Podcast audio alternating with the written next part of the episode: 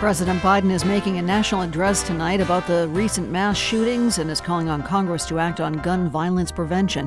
Meanwhile, one of the teachers killed by the gunman in Texas called her husband a Uvalde Schools police officer after she'd been shot. This and other details raise questions about the police response to the shooting. This is All Things Considered.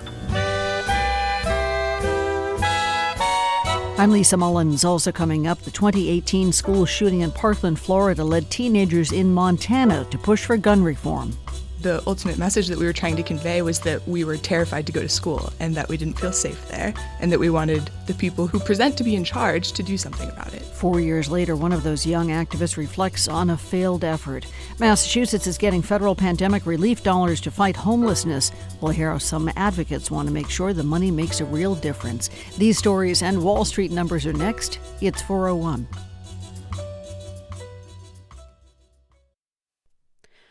Live from NPR News in Washington, I'm Lakshmi Singh. President Biden scheduled to address the nation tonight about the recent series of mass shootings across the United States. The Gun Violence Archive reports that more than 200 mass shootings involving four or more people have occurred this year alone. One of the latest happening in Oklahoma. Police in Tulsa say the man who shot four people, then himself at a hospital building yesterday, was a disgruntled patient of one of his victims.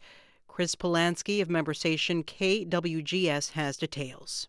Tulsa Police Chief Wendell Franklin said the shooter, 45 year old Michael Louis, was targeting a surgeon who recently operated on his back. That surgeon, another doctor, a receptionist, and a patient were all killed. Franklin says Louis bought the semi automatic handgun and AR 15 style rifle he used in the killings on Sunday and just before the shooting yesterday, respectively. The information that we have at the current time is that they were legally purchased firearms. Uh, one purchased uh, an hour and some change before the actual shooting event took place, and the other purchased three days before the shooting took place. Franklin said the shooter took his own life as officers approached. For NPR News, I'm Chris Polansky in Tulsa. The 18 year old man accused of killing 10 black people at a Buffalo grocery store has entered a not guilty plea on charges of domestic terrorism and first degree murder. The charges stem from the shooting at a Tops grocery store in a predominantly black neighborhood in Buffalo last month. The domestic terrorism charge accuses Peyton Gendron of killing quote because of the perceived race and or color of his victims. He is being held without bail. Funerals continue in Texas for more of the 19 children and two teachers shot dead last week by 18 year old Salvador Ramos. NPR's Laurel Wamsley has more from Uvalde. On this day, three of those killed in their classrooms are laid to rest in Uvalde, where the shooting has left residents in grief and anger. Eliana Torres was 10 years old. She was both silly and nurturing, her family says. She loved to play softball and make people laugh. Nevaeh Alyssa Bravo had the same birthday as Eliana. She is survived by two brothers and a sister, as well as her parents.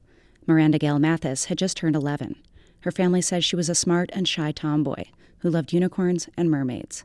80 miles east in San Antonio, hospitals continue to treat five people wounded in the shooting. Laurel Wamsley, NPR News, Uvalde. The White House coordinator on COVID 19 response says vaccines may become available as soon as the end of this month. For children six months to five years of age, Dr. Ashish Jha says advisors to the FDA will be meeting within weeks to decide whether to recommend the shots for younger kids. The Dow Jones Industrial Average closes up 435 points, ending at 33,248. This is NPR. This is 90.9 WBUR in Boston. I'm Lisa Mullins. The MBTA says it's working to determine what caused the collision of two Green Line trains near Government Center last night. Four trolley operators were hurt and went to the hospital. One remains hospitalized. No passengers were hurt. Service was shut down on parts of the Green and Blue lines until about 2 this afternoon because of the collision. The T says the drivers involved are on paid administrative leave while it investigates the crash. Hot times at the Garden for the Green tonight. Celtics start up the NBA Finals on the road in San Francisco against the Golden State Warriors. Celtics fans can watch Game 1 outside at Faneuil Hall in Boston. The city is providing a big screen TV that will allow several hundred fans to watch together. Daniel Lander is senior advisor to Mayor Michelle Wu. First come, first serve to get the best seat, but it's a nice spot. There's a lot of great room to get a perfect angle to cheer on Jaylen Brown and the whole team. The screen will be located at Samuel Adams Park, right next to the Adams statue. The city says it's looking to host viewing parties for each of the game games in the finals. Somerville city leaders say they aim to end drug overdose deaths once a so-called supervised consumption site opens in the city. WBUR's Martha Bebinger reports. Somerville is in the process of choosing a location for a clinic where people addicted to drugs could use while monitored by health professionals who could reverse an overdose. Last night at a community forum, Mayor Katjana Ballantyne described a quote, vision zero, where the city stops losing 15 to 20 residents a year. A vision towards comprehensive services, public health solutions, and most of all, a future with zero fatal overdoses. Two supervised consumption sites in New York City have been open for six months with no overdose deaths. A bill that would let Somerville proceed is stalled on Beacon Hill. For 90.9 WBUR, I'm Martha Bebinger. Dank weather through the evening and overnight tonight in the mid 50s tonight. Tomorrow, showers are likely up until noontime. Then clouds remain for the day, temperatures in the low 60s. Looks like sunshine, highs in the 70s over the weekend. This is WBUR 62 degrees at 406. WBUR supporters include Lifelock by Norton, reminding consumers that sensitive info sent online can lead to identity theft. Learn more at lifelock.com/npr.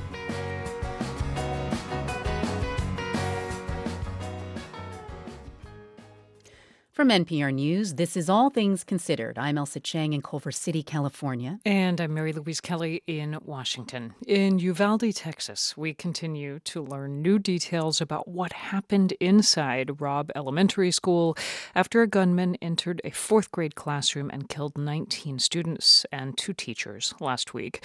We are learning today that one of those teachers called her husband from inside the classroom after she had been shot. Her husband is an officer with the school district's police force. It's a detail raising yet more questions about the botched law enforcement response to this shooting. And for more, we're joined uh, from Uvalde by NPR's Adrian Florido. Hey, Adrian. Hi, Mary Louise. Hey, okay, tell me more about this phone call. This is from a teacher inside the classroom after she had been shot.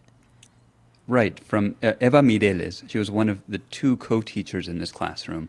And after she was shot, she called her husband, Ruben Ruiz, who is an officer for the Uvalde Schools Police Department. Uh, at some point, he was outside the school, but he couldn't get, it, get in. Uh, and we now know, of course, that neither his wife, Miss Mireles, nor her co teacher inside that classroom, Irma Garcia, survived the shooting. Yeah. Do we know what she said in this call? Well, I've been speaking with people close to these families, uh, and they tell me that Eva Mireles called her husband and told him that her co teacher, Irma Garcia, was dead, and that she had been shot and badly injured, and that she needed help immediately. I mean, it's such a sad detail. I, explain why this is such an important detail, though, for the investigation. Well, it's yet another example, Mary Louise, in this string of them that we have now of, of these pleas for help that were coming from inside uh, these classrooms. Because aside from this call from Eva Mireles, there were 911 calls from children inside that were coming into 911 for about an hour. And what police have said about their response to this shooting is that the officers outside the classroom waited about an hour before moving in and killing the gunman because they didn't realize children and teachers were at risk inside. Uh, the incident commander who held officers back was Pete Arredondo. He's the chief of the school district police force. So now there's this question how did he not know that one of his officers had gotten a call from his wife inside? Uh, and how w- was he not learning about these 911 calls that were coming from inside the classroom? How was he not learning about these 911 calls? I mean, what, what are officials now saying about that? Well, the various police agencies that responded to this shooting are basically saying nothing now. They've, they've sort of shut down. Uh, but today we heard from a state senator, uh, Roland Gutierrez, a Democrat, that the information that was coming in from these 911 calls was being communicated not to the school's police chief who took command of this incident, but instead to the Uvalde City Police Department. 911 calls were being received by a different entity. I felt that that was important enough to know here, not because I want to blame that entity, there was error at every level. There's still a lot we're trying to find out, Mary Louise, about why this communication broke down. Yeah, uh, the official story just keeps shifting and shifting. What are you hearing from families of the victims? They're really angry about this. Um, I spoke with uh, Angela Salazar. Her son was in the school and made it out alive, thankfully, but her nephew was killed. And she said that these shifting narratives are making it hard to grieve these deaths.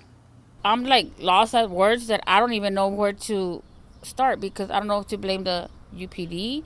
I don't know to blame the first responders. I don't know. I don't know. I'm just like lost. I have a lot of hate and I have a lot of anger because these kids should be living their life. This is a small town, Mary Louise. So yeah. many of these families are related by blood and marriage, and a lot of what they're learning about what happened inside is coming from the children who survived.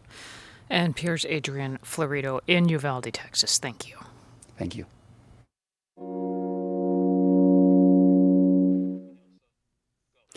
The United Kingdom is celebrating Queen Elizabeth's seven decades on the throne. The Platinum Jubilee runs through Sunday, and it may be the most that Britons see of their monarch in months. That's because at 96 years old, she's been retreating from public life and leaving more of her duties to her heir, Prince Charles. NPR's Frank Langfitt reports from London. Today, Prince Charles stepped in for his mother, inspecting the troops at the Queen's official birthday parade, known as Trooping the Color. It was part of a generational transition that has been in the works since at least last year. There's just one problem. While the Queen remains hugely popular here, her son is not. Yesterday, I walked around the lawns near Buckingham Palace gauging opinion. Anna Coughlin was sitting on a blanket having a picnic with her mother and three young children. How do you feel about the Queen? She's a treasure, isn't she? I'm curious, how do you feel about Prince Charles? Um, he's all right, yeah. a bit weird. He's not as charismatic as she is, you know, because she led the country through so many huge things. Charles is nice, and I think he's got good attitudes to sustainability and the environment, but he's sort of second fiddle to her, so and he's super old already. Indeed, Charles is already 73. Anna Coughlin's views are pretty representative. About 80% of Britons see the Queen positively, according to polls, while only about one third want Charles to become king. Many people remain unhappy with Charles because of how he handled his first marriage. Max Hastings is the former editor of Britain's The Daily Telegraph and the Evening Standard. The legacy of the whole Diana catastrophe, um, it does go very deep. And the image that Diana passed on to the world about the Prince of Wales is not a very attractive image. They, is, it was an, it was an image of a very selfish, quirky, weird man who couldn't understand for the life of him why he was expected to give up his long term mistress just because he'd married a young girl. After Charles married Diana, he maintained an affair with his old flame, Camilla Parker Bowles, who was also married. As Diana once put it, there were three of us in this marriage, so it was a bit crowded. The couple finally divorced in 1996. Prince Charles married Camilla in 2005. The prince does have many supporters. One is Sue Dowse. She pitched a tent yesterday near the palace to ensure a view of today's parade. Dowse cites Charles' long environmental record. The prince has embraced sustainability, biodiversity, and organic farming for decades. A lot of people have ridiculed him over the years, but actually, when you look at some of the things with his environment, he was really right at the forefront of some of that. I think it's going to be a very hard act for him to follow the Queen and would be very hard for anybody. Many royal analysts say Prince Charles should make the environment the signature issue of his reign. That could help keep the monarchy relevant and connect with younger generations who view the institution more skeptically.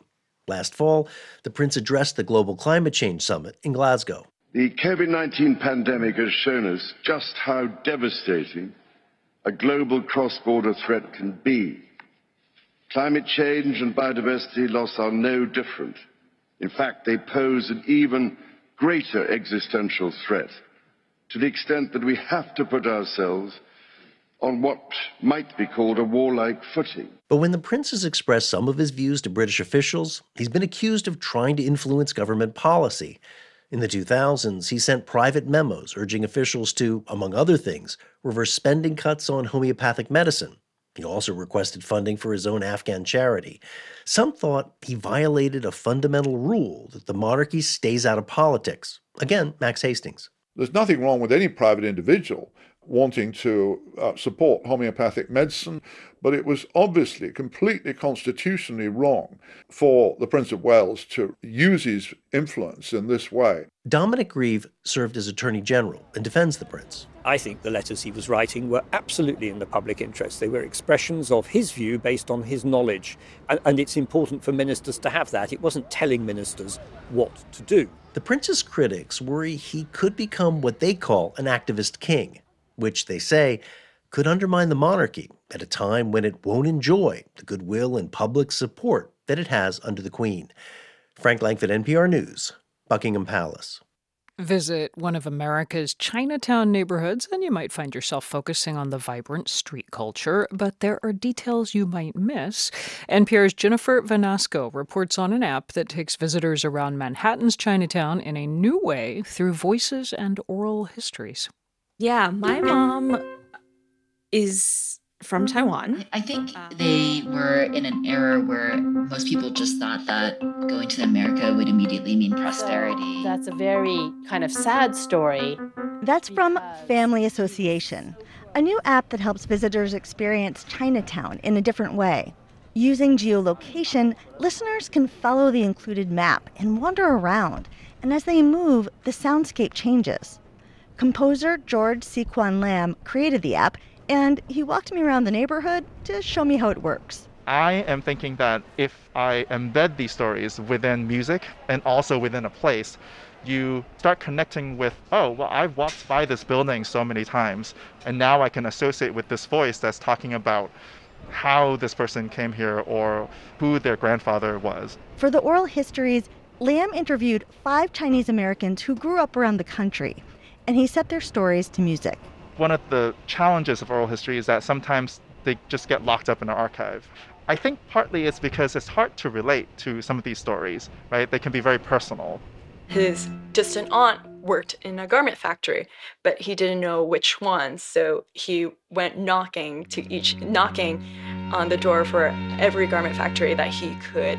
Central to the map are five Chinese family associations. They're civic associations that since the 1800s have connected new immigrants with those already here. The audio soundscape centers around them, just like the associations are a center for immigrants and their children to connect with each other. If you're near the Wong Family Association, you'll hear this. Just a really good access point, I think, for Chinese immigrants who come from a more old generation and kind of younger Chinese Americans trying to understand it and maybe pick up a little bit of those traditions and pass it on. Lam says he wanted to use the piece itself as a kind of family association to bring people's memories and experiences of Chinatown together in one place. Jennifer Vanasco, NPR News, New York.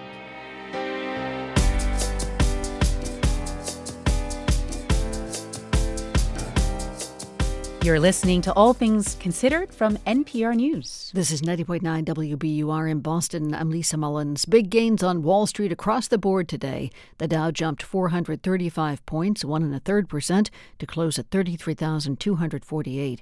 S&P grew by more than one and three quarters percent to close at 4177, and the Nasdaq added almost two and three quarters percent to cut a two-day losing streak. Nasdaq closed at 12,317. Price of gasoline in Massachusetts has set a record for a second day in a row. Today's survey by AAA Northeast has the average price at $4.79 a gallon. That's up 3 cents from yesterday, nearly 60 cents higher than 1 month ago. Meanwhile, diesel prices in the state dropped by a penny since yesterday to 6.24 a gallon. Details coming up on Marketplace at 6:30. It's now 419. We're funded by you, our listeners, and by Fairbank and Perry Goldsmiths in Concord. Owned and operated by women designer goldsmiths, creating custom and original fine jewelry for everyday life. FairbankandPerry.com. And Pacaso, a modern way to buy and co own a second home. Pacaso brings buyers together, then manages the home. Listings at pacaso.com. Coming to WBUR City Space Monday, June 6th, reporter Daryl C. Murphy in conversation with hip hop historian Dan Charnas on his book on seminal music producer J Dilla. Get tickets at wbur.org/events. We're funded by you, our listeners, and by Boston Ballet, presenting Swan Lake, an iconic and beloved ballet, live now through Sunday. Tickets at bostonballet.org. And the Arlington Chamber and Mass Office of Travel and Tourism. Enjoy Arlington's cultural district with shopping, dining, theaters, and more. Details at visitarlingtonma.org. Cloudy tonight, showers and fog, temperatures in the mid 50s. Tomorrow should make it to the low 60s once again. Showers, gray skies all day long, then sunshine over the weekend. This is WBUR. Support for NPR comes from this station and from Fidelity Wealth Management, working to help investors keep more of what they earn with tax-efficient strategies. At fidelity.com/wealth, investment minimums apply. Fidelity Brokerage Services, member NYSE. From Indeed, a hiring platform for helping businesses of all sizes attract, interview, and hire candidates, all from one place. More at Indeed.com/NPR. And from the Lemelson Foundation. This is All Things Considered from NPR News. I'm Ailsa Chang. And I'm Mary Louise Kelly. Events over the weekend have prompted a new look in Israel at how it should handle Jewish extremists.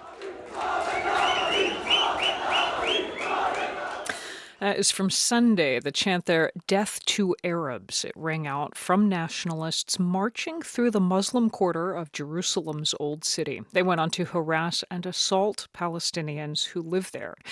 NPR's Daniel Estrin witnessed this. He is in Jerusalem and joins us now to talk about whether Israel might take new steps to control these extremists. Hey, Daniel. Hi, Mary Louise. I want to hear a little more. I want to understand more what exactly you saw on Sunday. I saw groups of Israeli teens roaming the Muslim quarter of the old city of Jerusalem. They assaulted Palestinians, they taunted them. I also saw some Palestinians curse at Israelis too. Mm. And that was for hours, even before the flag parade began.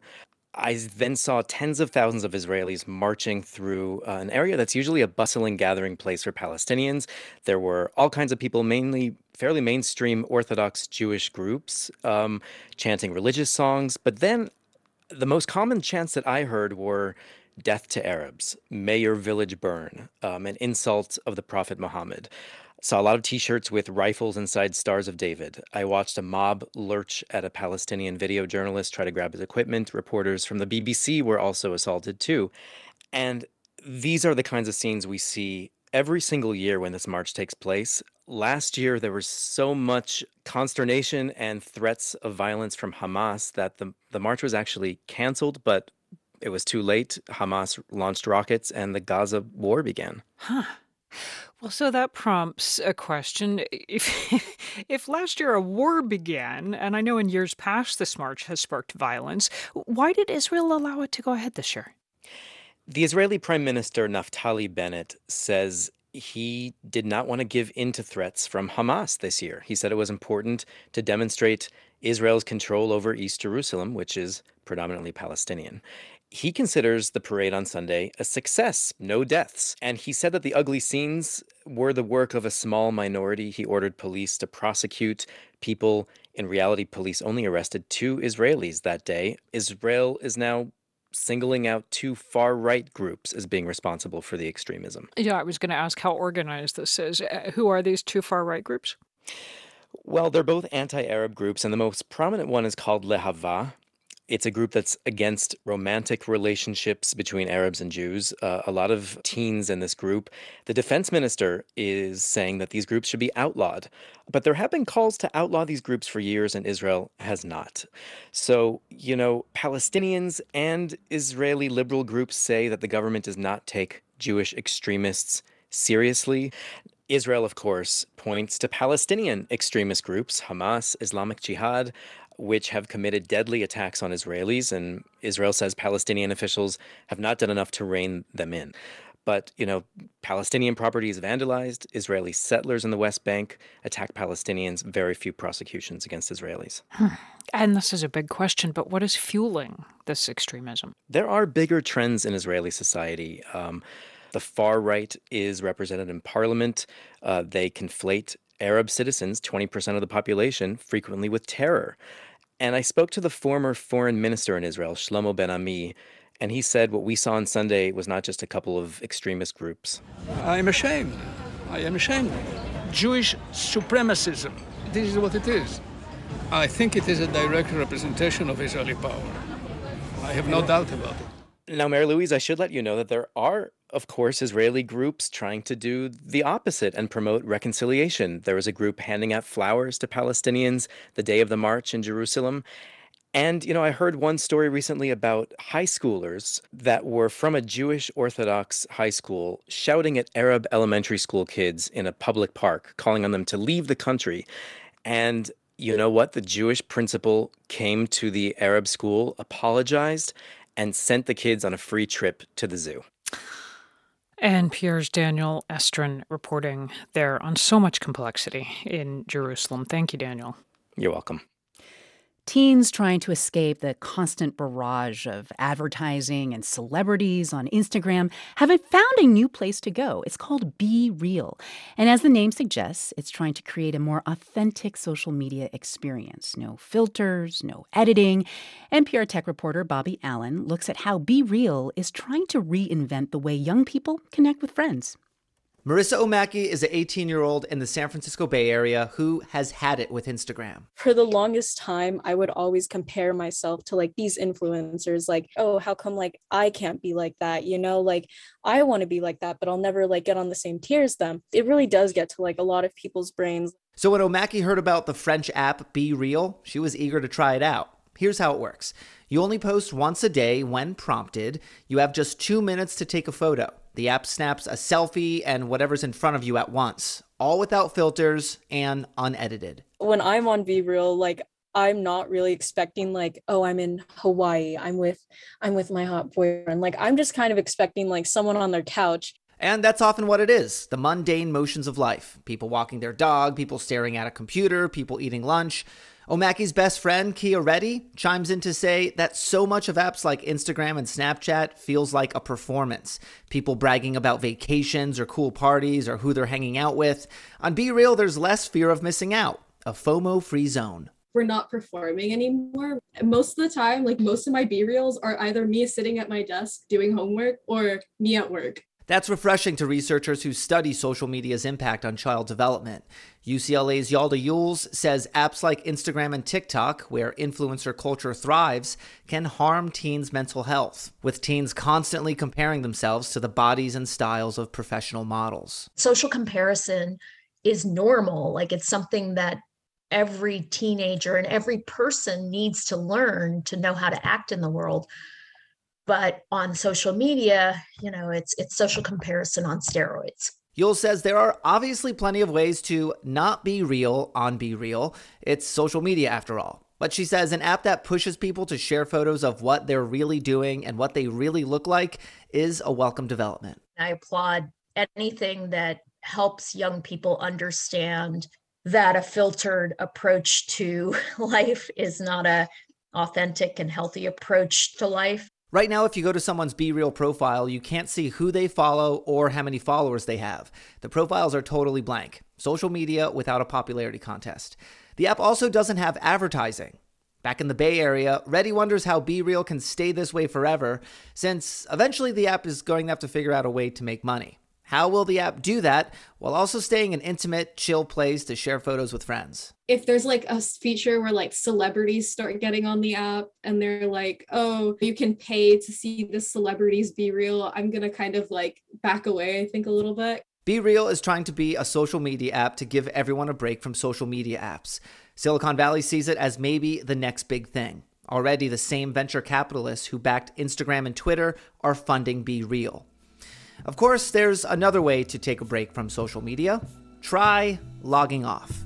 Bobby Allyn, NPR News.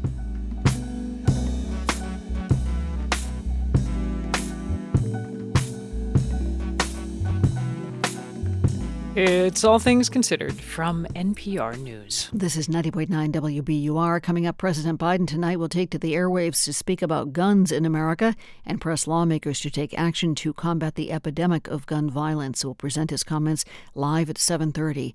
And coming up on All Things Considered, NPR's Bob Mondello remembers the first film he ever saw in a theater and what it meant to him. This is WBUR. It's 430. We're funded by you, our listeners, and by Sullivan Tire and Auto Service, family owned and operated, offering brand name tires and complete auto service for more than 67 years. More at sullivantire.com. Semester off. An education and wellness program in Wellesley helping college students and high school grads get back on track. Summer semester starts June 6th semesteroff.com, and Xfinity Internet, committed to delivering internet service over a gig, designed to power your devices while fitting your budget. More at xfinity.com/gig.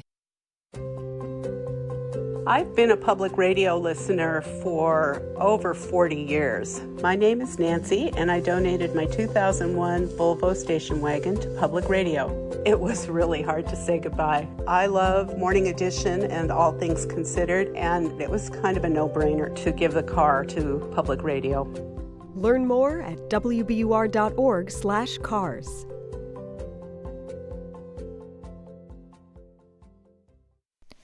Live from NPR News in Washington, I'm Windsor Johnston. President Biden will address the recent spate of gun violence in the U.S. during an address to the nation tonight. White House Press Secretary Karine Jean Pierre says Biden will once again turn up the pressure on Congress to pass what he calls common sense gun laws. He has been crystal clear uh, that Congress needs to act. The president has done more through executive action, as you've heard us say, than any other president in this in his first year, in their first year uh, in history. And the president has directed his staff to continue to explore additional actions we can take, but we can't do this alone, and it's time for Congress to act. House Speaker Nancy Pelosi says lawmakers will vote next week on legislation addressing gun violence. Democrats on the House Judiciary Committee Committee are working up a series of bills to strengthen the nation's gun laws, including a federal ban on assault style weapons. New data from Gallup finds public support for abortion rights at the highest level in more than 25 years. NPR's Sarah McCammon reports that shift comes as the U.S. Supreme Court prepares to release what's expected to be a landmark decision rolling back abortion rights. The survey data was collected just after the publication in early May of a leaked draft opinion that would overturn the Roe v. Wade decision, which legalized abortion nationwide in 1973. In the days after that leak, Gallup says 55% of Americans describe themselves as pro choice, the highest number since 1995. 39% describe themselves as pro life. And framed as a moral rather than political or legal question, for the first time, a majority of Americans, 52%, said they believe abortion is morally acceptable. Sarah McCammon, NPR News. On Wall Street, the Dow was up 435 points. This is NPR. The 16th Van Cliburn International Piano Competition is underway in Fort Worth, Texas. Bill Zeeble with member station KERA reports 30 young musicians are vying for cash prizes worth hundreds of thousands of dollars. Because the pandemic pushed this once every four year contest back a year, this competition falls on the 60th anniversary of the first ever Cliburn competition in Fort Worth. Cliburn Foundation President Jacques Marquis says the world has vastly changed, but some aspects of this contest have not. 60 years ago, there was two main mandates. First, helping young musicians, and second, sharing the music with the largest audience possible. 60 years after that, we still do the same. But these days, at least 10 million listeners are expected to hear the pianist live across 170 countries, in addition to those in the new concert hall named for Van Cliburn. I'm Bill Zeeble in Fort Worth. The Biden administration is revoking several restrictions on flights to Cuba. The decision ends a Trump era ban on U.S. airline flights to Cuban airports other than the capital, Havana.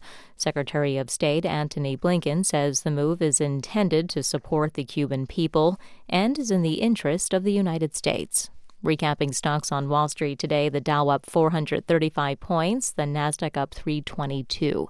This is NPR News. This is 90.9 WBUR in Boston. I'm Lisa Mullins. Boston authorities and utility crews are investigating the cause of two explosions in manholes this morning in downtown Boston. A woman was taken to the hospital with burns. The explosions caused smoke to billow out of the manholes, shattered the window of an office building on High Street near Federal, and forced people inside two buildings to evacuate. Boston fire officials say elevated carbon monoxide levels were found inside those buildings. All four trolley in, uh, operators involved in a collision on the Green Line last night are on paid administrative leave while the MBTA investigates the cause of the crash. The T's general manager says the four drivers were hurt. One of them is still in the hospital. No passengers were injured. WBUR's Walter Wuthmann caught up with riders this afternoon to see how they're feeling about the second major collision on the Green Line in a year. Green Line service between North Station and Lechmere resumed just before 2 this afternoon. Tyrone Innes was waiting for the train at Lechmere to go to Heath Street, he said he felt a bit nervous boarding the trolley after hearing about last night's crash. I feel okay. I'll, I'll be cautious. I'll be up. Maybe I'll just sit down and not, not worry about standing up. Normally I just stand up and, and, and ride, but I'll, I'll be more conscious about what's going on. The T is undergoing a federal safety review after a train dragged a passenger to his death on the Red Line in April, and the driver of a Green Line train rear ended another train at high speed last summer. For 90.9 WBUR, I'm Walter Wuthmann. Game one of the NBA Finals between the Celtics and the Golden State Warriors is tonight in San Francisco. Meanwhile, the ticket reseller StubHub is reporting that seats for the first Celtics home game of the Finals are already selling for an average of nearly $2,000. The game is next Wednesday at the TD Garden. Angel Calderon of Roslindale says he's planning to watch that game from home, but he's hoping his wife remembers his birthday's coming up. My birthday's on Saturday, so who knows? Maybe I could get some tickets if I'm lucky enough, right? Hey, if you're watching this or hearing this, you know what to get me for my birthday now. Celtics' first finals appearance since 2010 begins tonight at 9 o'clock. It's 436. We're funded by you, our listeners, and by Fidelity Investments, reminding you it's never too early to start saving for your child's future. Learn more about a tax advantaged 529 college savings account and how you can use the money to pay for qualified expenses at fidelity.com slash ufund. Fidelity Brokerage Services, LLC, member NYSE SIPC. Clouds for another night and another day before June starts acting like June. Overcast tonight, some showers and fog right about the mid 50s. Tomorrow should make it to low 60s again, showers, gray skies all day long. And then for the weekend, beautiful as sunshine moves in and temperatures move all the way up to the low 70s both Saturday and Sunday. This is WBUR. It's All Things Considered from NPR News. I'm Mary Louise Kelly in Washington. And I'm Ailsa Chang in Culver City, California. President Biden has traveled recently to the sites of two mass shootings in Buffalo, New York, and Uvalde, Texas. Last night, there was another in Tulsa, Oklahoma. That was the 233rd mass shooting in the U.S. this year, according to the Gun Violence Archive. And tonight, Biden will address the nation and once again call on Congress to act, despite years of inaction on this issue. NPR White House correspondent Tamara Keith joins us now with a preview. Hi, Tam. Hi, Ailsa. So, what do you expect the president will be saying tonight? Like, what is the purpose of tonight's speech? So, this is an evening address after multiple high profile mass shootings coming week after week. And he will be speaking directly to the American people about those tragedies and what he thinks should be done to prevent gun violence. But White House Press Secretary Karine Jean Pierre made it pretty clear in the press briefing today that we shouldn't expect to see any major new announcements, for instance, on executive actions and we're constantly constantly looking for for what else we can do. Uh, but uh, again tonight's speech is going to focus on what congress needs to do and congress action because the president cannot do this alone as she said, Biden just wants to get his voice out there to contribute to this conversation and use his presidential bully pulpit to press for action. And I have to say, he has been under a lot of pressure from gun safety advocates to do just that, to be more vocal, tighten the screws on Congress, and you know, not let these terrible shootings fall from the headlines without something coming from it. Right. But but what specifically is he calling on Congress to do? Well, what he's asking for isn't new uh, and isn't specific to the events of recent weeks. In fact, you can go back to his State of the Union address in March, which I did, uh, and hear a message quite similar to what I expect that we will hear tonight. I ask Congress to pass proven measures to reduce gun violence, pass universal background checks. Why should anyone on the terrorist list be able to purchase a weapon? Why? Why? And folks, ban assault weapons with high capacity magazines hold up to 100 rounds. In recent days, he has repeated his calls for expanding background checks for red flag laws to remove guns from the hands of people determined to be a danger to themselves or others, um, and promoting safe storage of weapons, but also banning assault weapons entirely. Right. And I have heard him talking about this, but there are some fragile negotiations going on among lawmakers right now. And I'm pretty sure that most of these things that we've just mentioned that President Biden is interested in are not on the list of items in consideration on the Hill, right? Yeah, uh, let's start with the political reality here that most Republicans in Congress won't support any tightening of gun laws, uh, despite broad bipartisan public support. In the Senate, there are early bipartisan negotiations uh, happening now. They are talking about incentives to states to pass their own red flag laws, uh, school safety measures, maybe something about mental health. Uh, the negotiations are focused specifically on actions that could have helped prevent the mass shooting in Uvalde. Um, Karine Jean Pierre was asked today about this, and, and she essentially said it's fine if the president talks about something more ambitious than what the Senate is talking about. It's not like if they actually did pass something, he would uh, step away from it. Uh, he would be glad to sign something given this long, uh, long inaction in Congress. That is NPR White House correspondent Tamara Keith. Thank you so much, Tam. You're welcome. Well, the massacre in Uvalde came just over four years after the one at Marjory Stoneman Douglas High School in Parkland, Florida. Back then, thousands of students across the country walked out of classes to demand action on guns and public safety.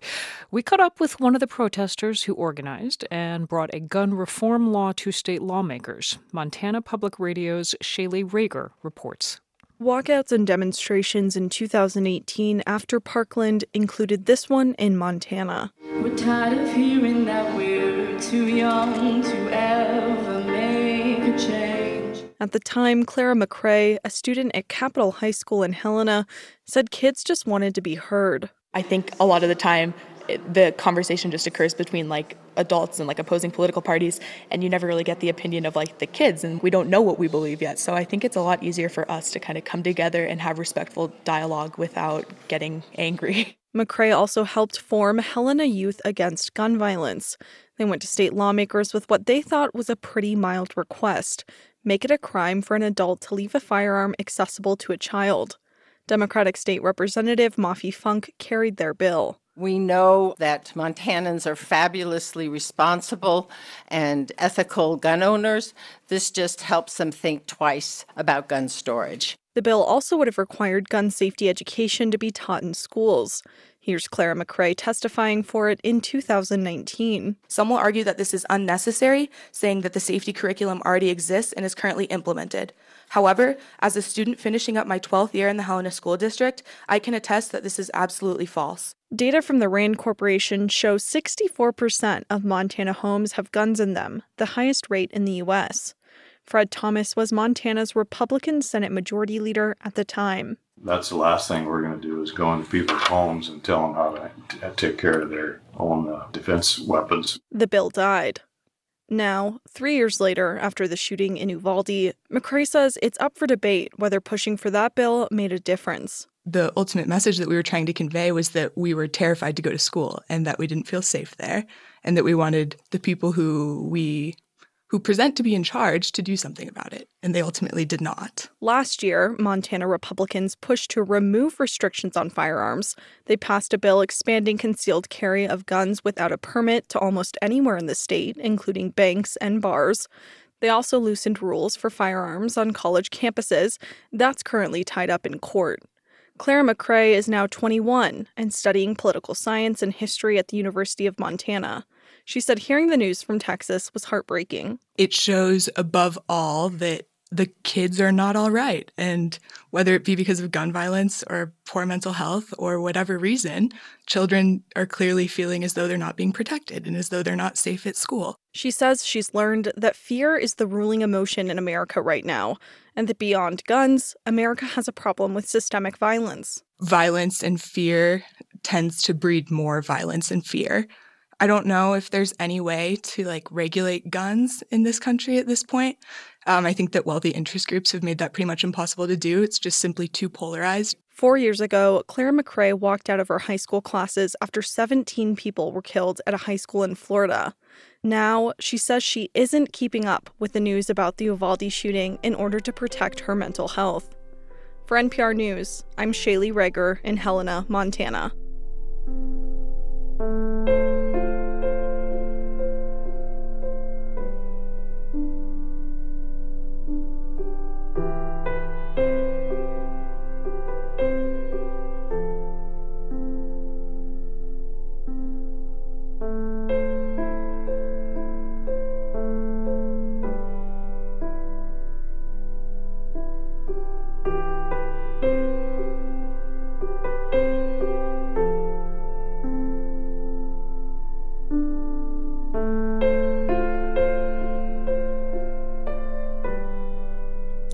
You're listening to All Things Considered from NPR News. With Memorial Day behind us, we are officially in the summer movie season, and there is no shortage of titles to choose from. But, you know, summer is known for a particular kind of movie, right? Think popcorn pictures, escapist films that may have laughs or tears along the way, but that end happily. It's a formula that has served Hollywood well and that has also served to make a lot of people into superfans, including our critic, Bob Mondello. He now sees more than 300 movies a year, many of which do not have happy endings, but that suits him just fine. In this encore presentation, Bob remembers the moment it all began his first trip to a movie theater. I was nine. Come on, bucket, mop, broom. Flora says clean up the room. A neighborhood theater in Bethesda, Maryland in 1959, a matinee crowded with zillions of kids discovering new things about a fairy tale we all thought we knew. And now to make a lovely dress fit to grace a fair princess. The Disney Sleeping Beauty was different from the Brothers Grimm version. For one thing, the Disney animators reduced Princess Aurora's seven fairy godmothers to three Flora, Fauna, and Merryweather. And Flora and Merryweather had very specific ideas about colors. Flora liked pink, Merryweather liked blue, and when they were magically creating Aurora's birthday dress. No, not pink. Make it blue. That caused problems. Merryweather.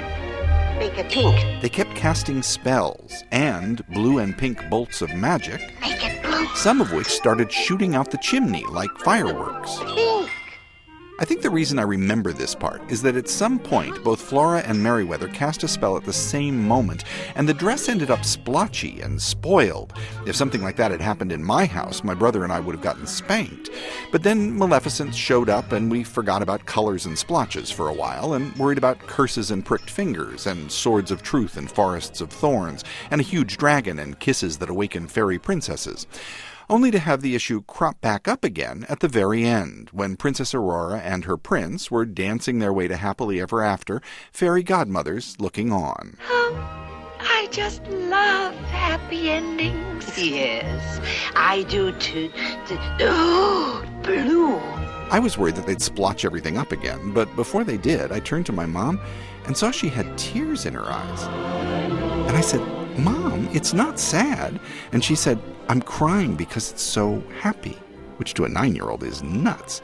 Later, I would realize that mom and dad sometimes yelled at each other in real life, and I wasn't connecting that to the lovers on screen, though I guess mom was. She knew then something I wouldn't learn till later that visions are seldom all they seem. But that day, mixed messages were not what she wanted to impart at my first movie ever. So she blinked and said, Who wants ice cream? And I did. I'm Bob Mondello.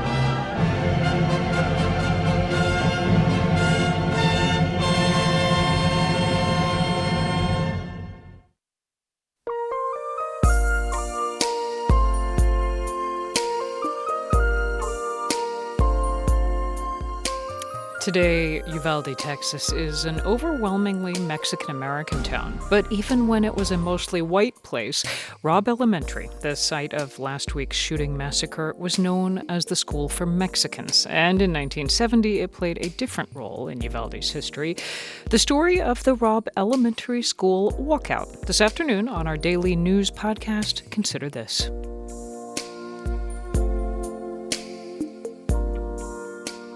And this is All Things Considered from NPR News. Coming up on WBUR's All Things Considered, housing advocates in Massachusetts say federal pandemic relief funds could go a long way in fighting homelessness.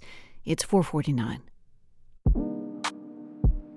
Hey, one way to get and keep new workers? What about paying their salaries while they train full time? The thinking was why don't we work with our employees, build a sense of loyalty, and then we've got a workforce that's likely to stay with us in the long haul. I'm Kai Ryssdal, getting creative with your hiring practices next time on Marketplace. Tonight at 6:30 on 90.9 WBUR, Boston's NPR news station. Should stay breezy and damp for several more hours. Clouds hold on through the night tonight, temperatures in the mid 50s.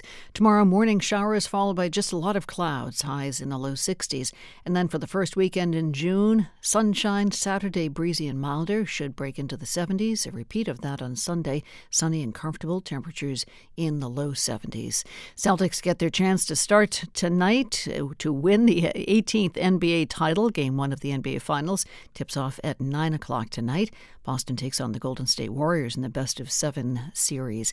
First two games of the series are in San Francisco, then it moves to Boston for games three and four next week. The last time the Celtics were in the NBA Finals was in 2010. This is WBUR. We're funded by you, our listeners, and by Volante Farms in Needham, celebrating spring with their Crescent Ridge ice cream stand, now open year round. Extended seasonal hours at volantefarms.com. And Tapas 529 in Melrose, Spanish and Mediterranean small plates and paellas. Dinner Tuesday through Sunday, lunch and brunch on weekends. Private parties welcome. The U.S. once enlisted the help of a cartoon parrot and Donald Duck to try and improve relations with Brazil. Donald, I will show you the land of the samba. Samba? What's samba? Today, the U.S. wants Brazil's help in confronting Russia, but relations have soured. Are there any lessons to be learned from the 1940s animated effort? That's tomorrow on Morning Edition from NPR News. That's Morning Edition, 5 to 9 on 90.9 WBUR, Boston's NPR news station. Support for NPR comes from this station and from Ion Television Network. LeVar Burton hosts the Scripps National Spelling Bee Finals live Thursday, June 2nd at 8 p.m. Eastern on Ion. Learn more at spellingbee.com. From Avast, a global cybersecurity company with more than 435 million users, Avast is dedicated to helping people take control of their safety and privacy online. Learn more at avast.com. And from the Annie E. Casey Foundation. This is WBUR's All Things Considered. I'm Lisa Mullins. People who work to fight homelessness in Massachusetts say there's never enough housing to go around. Now, a group of advocates and service providers wants to make sure the state gets a big boost in supportive housing from federal pandemic relief funds. Late last year, Governor Charlie Baker signed a nearly $4 billion relief package into law. The money is coming from the Federal American Rescue Plan Act, known as ARPA. It includes $150 million for permanent housing with support services. Much of that will be for people who've been homeless or are vulnerable to housing insecurity. WBUR's Lynn Jolicoeur tells us about efforts to make the money make a real difference. The ARPA funds can go a long way in the fight against homelessness, according to Christy Staples. It is the largest single infusion of funding for supportive housing specifically that the Commonwealth has received. So that alone is a game changer. Staples is a vice president at United Way of Massachusetts Bay and Greater Merrimack Valley. She leads a loose coalition of more than 70 social service providers, advocates, developers, and philanthropists. The group is working to develop a plan to scale up permanent supportive housing for people experiencing homelessness in Massachusetts. That's housing where case managers help tenants connect with services including mental health treatment, job training, and budgeting.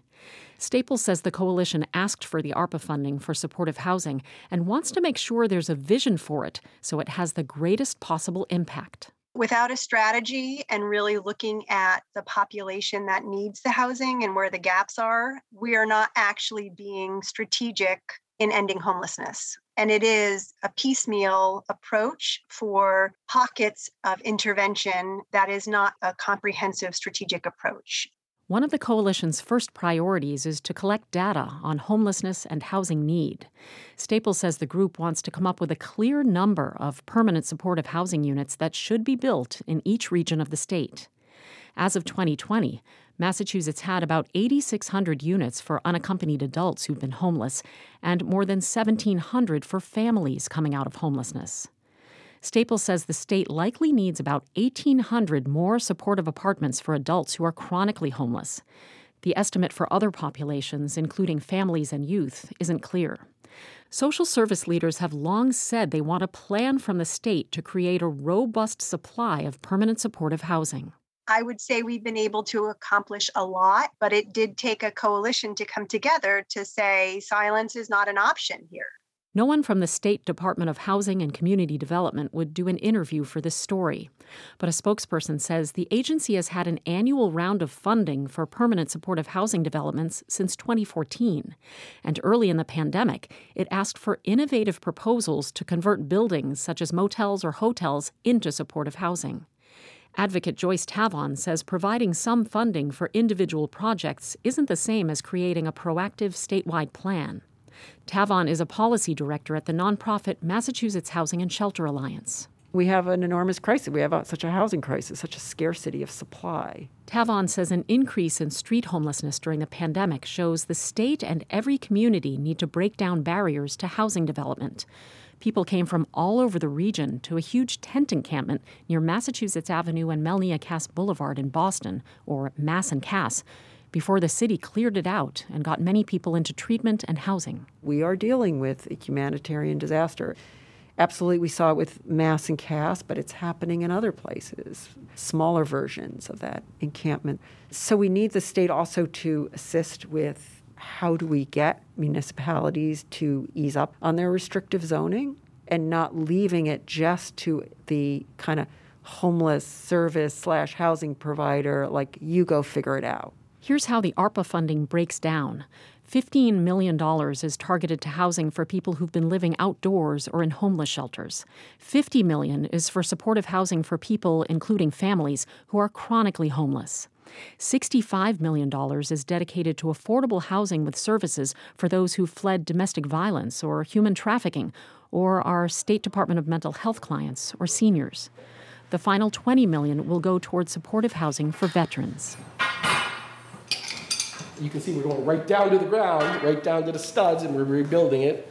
John Yazwinski is president and CEO of Father Bills and Mainspring. The South Shore nonprofit shelters and houses people experiencing homelessness. The organization is about to finish converting a Brockton hotel into 69 units of permanent supportive housing. The state funded the project after putting out that call for innovative proposals in 2020. Yazwinski says more providers can create housing like this with the right resources and guidance in place. But he says that's just the beginning. They have to keep the housing going and keep tenants stable. We've never had this opportunity. Having the capital, having that ARPA money is great, but we still need to see a commitment from the state about like how are we going to have the operating money and how are we going to have the services as great as this project is we were still begging for the operating subsidies, and we got it. And we're piecemealing the services from a variety of funding sources. The state says this year it funded services to turn 200 existing housing units into supportive housing. Meanwhile, Yazwinski points out the 69 new units in Brockton make only a dent in the need. He says for every five people who move out of his organization's mainspring shelter, six people come in looking for a bed. For 90.9 WBUR, I'm Lynn Jolicoeur. Support for NPR comes from this station and from Procter & Gamble, maker of Metamucil, a fiber supplement containing psyllium, a plant-based fiber for trapping and removing waste in the digestive system, designed to be taken every day. More at metamucil.com. From CrowdStrike, their cloud native platform is designed to protect businesses from cyber attacks, ransomware, and data theft at home, at the office, and everywhere in between. More at crowdstrike.com/npr. And from ezCater, committed to solving food for today's workplaces, from sales meetings to employee lunches, online ordering from more than 80,000 restaurants. Corporate food solutions at ezCater.com. Tonight's forecast patchy drizzle at times, full rain at others, lows in the mid 50s. Tomorrow should remain wet for most of the morning, then just a lot of clouds around, rising to about 62. Clouds clear out just in time for the weekend. Saturday should bring in bright sunshine, temperatures in the low 70s, and then Sunday pretty much the same thing sunny and comfortable, highs in the low 70s. This is WBUR 57 degrees now. We're funded by you, our listeners, and by the Boston Pops at Symphony Hall. Enjoy film nights, Broadway stars, a gospel performance, and a celebration of Duke Ellington and Billy Strayhorn. BostonPops.org. I'm midday host Jack Lepiarz, and this is 90.9 WBUR FM Boston. 92.7 WBUA Tisbury, 89.1 WBUH Brewster, and you can listen anytime with our app or at WBUR.org. WBUR, Boston's NPR news station. Coming up, the mass shooting yesterday in Tulsa, Oklahoma that killed five people. The gunman used a weapon that was apparently brand new. At 2 p.m. on June the 1st, Mr. Louis purchased a semi automatic rifle from a local gun store. Less than three hours later, he started shooting. This is all things considered. The latest on the Tulsa shooting coming up. I'm Lisa Mullins. Also, the 18 year old man accused of killing 10 black people at a Buffalo grocery store enters a not guilty plea on charges of domestic terrorism and first degree murder. More than two years into the pandemic, many workers who've worked remotely during that time are resisting returning to the office, forcing their bosses to reconsider how to move forward and use less water. That's the direct order to some people in Southern California. Faced with an extreme drought, people there will be allowed to water outside twice a week for eight minutes. It's 501. Live from NPR News, I'm Dale Willman. President Biden will address the nation at 7:30 this evening. He'll talk about his plans to push Congress to pass what he calls common sense laws to control gun violence. His speech follows a string of mass shootings including one at an elementary school in Uvalde, Texas, in which 19 students and 2 teachers were killed. New details, meanwhile, are emerging about the hospital shooting in Tulsa yesterday that left five dead, including the shooter. Beth Wallace with State Impact Oklahoma reports on the gunman's motive and how he obtained the guns used in the shooting. Police say Michael Louis was a patient of one of the victims, Dr. Preston Phillips. Phillips performed back surgery on the man last month. Afterward, Louis called several times complaining of pain and asking for more care. Police revealed he bought the AR 15 just hours before the shooting, and he entered the hospital with a letter laying out his motive for shooting his doctor. Here's Tulsa Police Chief Wendell Franklin. We have seen the violence that has taken place throughout the United States, and we would be naive not to think that that would not happen in our jurisdiction. Police say, in addition to Dr. Phillips, another physician, a receptionist, and a patient were killed in the shooting. For NPR News, I'm Beth Wallace in Tulsa. The head of NATO met with President Biden and top aides today as the Western Military Alliance weighs new responses to Russia's invasion of Ukraine while confronting disputes within NATO. Turkey is still opposed to allowing Finland and Sweden to become members of NATO, both applied in response to Russia's assault on Ukraine. Meanwhile, pressure for a peace deal is growing as more countries that rely on grain from Ukraine fall deeper into hunger. Outside the White House, NATO Secretary General Jens Stoltenberg says it's Russia's actions, not NATO's sanctions, that are responsible for that hunger. The easiest way to uh, get more grain out and to uh, reduce the pressure on food prices is for President Putin to end the war and to stop the blockade and to allow uh, Ukraine to export grain. Three Illinois lawmakers have requested an investigation of the federal prison at Thompson, Illinois, after reporting on abuses there by NPR and the Marshall Project. NPR's Joseph Shapiro explains. Senators Dick Durbin, Tammy Duckworth, and Representative Cheri Bustos asked the Justice Department's Inspector General to open an investigation right away. There have been five homicides in two years at the federal prison in Thompson, Illinois. Their letter noted the findings of the NPR and Marshall Project reporting that corrections officers create violence by putting men together who, it should be known, will fight, and that guards use restraints as punishment, leaving men in shackles for hours or days. A spokesman for the Department of Justice said it will hold staff accountable for misconduct. Joseph Shapiro, NPR News. Wall Street closed sharply higher today. The Dow Jones Industrial Average closed up 435 points. You're listening to NPR News. This is 90.9 WBUR in Boston. I'm Lisa Mullins. The MBTA's general manager, Steve Poftak, says investigators are looking at human error as a possible cause for the crash last night on the Green Line. Two trains collided and derailed at Government Center Station. No passengers were hurt. Four trolley operators were taken to the hospital. Three of the four have been released. General Manager Poftak says investigators have been looking at both equipment and technology. Right now, the investigation has not concluded. We have not found any evidence currently that the signals were operating improperly. Poftak says there's also no evidence there were any problems before the crash with the trolleys involved over the track infrastructure. The operator of the train that struck the second train does not have any prior violations. All four MBTA employees have been placed on paid administrative leave while the investigation continues. The City of Boston is putting on its party hat tonight. The city's hosting a public free viewing of the Celtics NBA Finals Game 1 with the Golden State Warriors on in San Francisco. Boston's viewing party will be at the Sam Adams Park at Faneuil Hall starting at 9 o'clock. Massachusetts House and Senate have chosen six state lawmakers who will have the job of hammering out a compromise budget. The new fiscal year begins in less than a month. The Committee of Six will have to resolve differences between the House and Senate versions of the spending plan. The new fiscal year begins July 1st, but the budget is rarely approved before that date.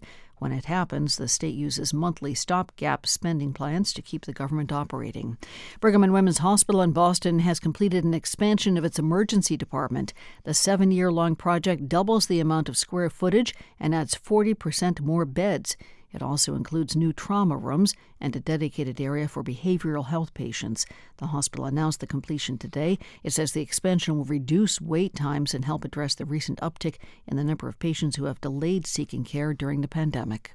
In the forecast, it is 57 degrees now. Clouds for another night and another day. Overcast tonight, showers and fog right about the mid 50s. Clouds early tomorrow. Showers, especially in the morning, but some showers in the afternoon as well, making it to the low 60s. And then for the weekend, beautiful as sunshine moves in, temperatures move all the way up to the low 70s. This is WBUR. It's 506. We're funded by you, our listeners, and by Aspiration, working to help people combat climate change with a credit card that lets them plant a tree with every purchase. One card, zero carbon footprint. Aspiration.com/credit. Aspiration Financial LLC. From NPR News, this is All Things Considered. I'm Mary Louise Kelly in Washington. And I'm Ailsa Chang in Culver City, California. We begin this hour with new details about a mass shooting yesterday at a medical building in Tulsa, Oklahoma. A gunman killed four people, and police say he then took his own life. Tulsa Police Chief Wendell Franklin said that the gunman bought an AR 15 style rifle and hours later used it to kill his doctor. Franklin says the police department is grieving. And we pray. Uh, we pray because we all need prayer. Chris Polansky is with member station KWGS in Tulsa and joins us now. Welcome. Hi, Ailsa. So, I understand that there were lots of new details at today's press conference. Tell us, what did you learn? Well, we learned a lot that we didn't know yesterday. Tulsa police identified the shooter as Michael Louis. They say he had back surgery last month performed by Dr. Preston Phillips, the orthopedic surgeon who he allegedly killed. Franklin says Louis complained of pain after that surgery. He actually saw Dr. Phillips again just two days ago. Police say they found a letter on the suspect after the shooting, which made it clear he was targeting Phillips. Louis allegedly also killed a receptionist, a patient, and another doctor. Franklin says the shooter then took his own life. One thing the police emphasized during the press conference is they were on scene and inside searching for the shooter within minutes of the first 911 calls. So, a quick response without hesitation, they say. And what can you tell us about the victim specifically? So, Dr. Phillips, the target, had practiced orthopedics for decades. A colleague described him as a consummate gentleman. Dr. Stephanie Husen was a newer orthopedist, but was described as an extraordinary one. Amanda Glenn, the receptionist, had a supervisory role. Here's hospital CEO Cliff Robertson. I mean, the three best people in the entire world that are the, you know, are the most committed to doing what they do every day and taking care of others didn't, didn't deserve to die this way. And the last victim, William Love, was a patient. Dr. Ryan Parker discussed treating him in the emergency room after the shooting. We so wanted to be able to utilize our skills and training to save these precious lives. To the family of Mr. Love, I'm so sorry we couldn't save you. We are grieving with you. We mentioned that police said the gunman bought the rifle just hours before the shooting. Can you tell us more about that purchase? That is right. They say he bought an AR 15 style rifle yesterday, just before the shooting, and a semi automatic handgun on Sunday. And both of those purchases were legal. There's no waiting period in Oklahoma. Well, as you've been talking to people there, how have they been reacting to what happened yesterday? Well, some people are in shock. Others I talked to are sort of devastated but unsurprised. There was actually another mass shooting this past weekend at a Memorial Day festival in Taft, Oklahoma, about 45 minutes from here. One woman died, seven people were wounded. And you know, the medical center where this attack happened, St. Francis, is the biggest hospital in town. Most Tulsans were either born there themselves or know people who were, and it's a place people are proud of. As far as elected officials, so far it's a lot of thoughts and prayers. Republican Governor Kevin Stitt has ordered flags to half staff. Tulsa Mayor G.T. Bynum, also a Republican, said yesterday now is the time to grieve, not talk about potential policy solutions to these mass shootings. That is Chris Polansky with member station KWGS. Thank you, Chris. You're welcome.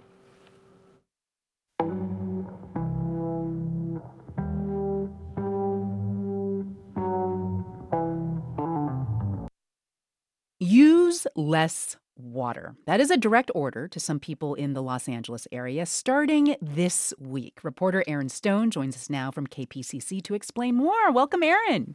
Hey, Ailsa. Hey. Okay, so I live in Los Angeles. I just got the email myself this week. Tell us what can I do and not do with water?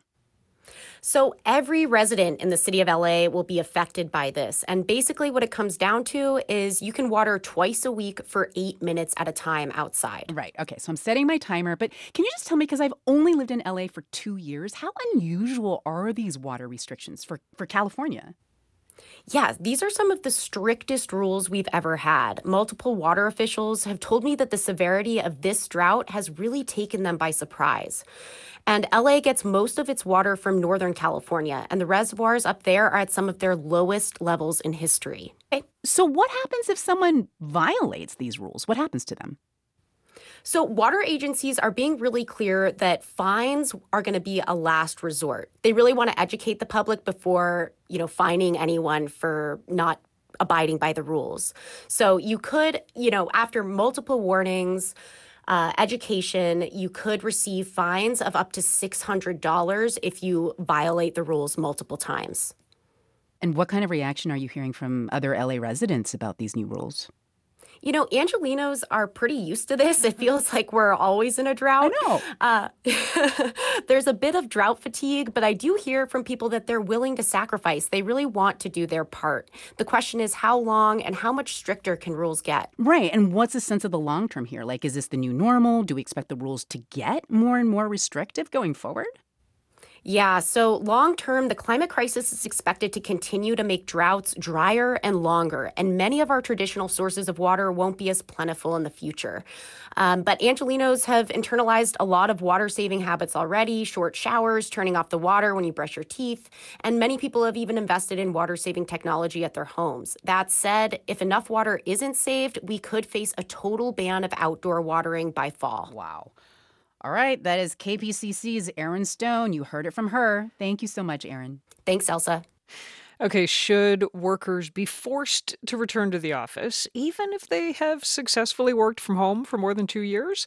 Elon Musk weighed in this week. He sent an email to his employees with the subject line Remote work is no longer acceptable. But it is far from a settled debate, as NPR's Andrea Hsu reports. Jonathan Pruitt was facing an agonizing decision. He's a geospatial analyst working for a Google vendor, a company called Cognizant. They're the ones who update Google Maps.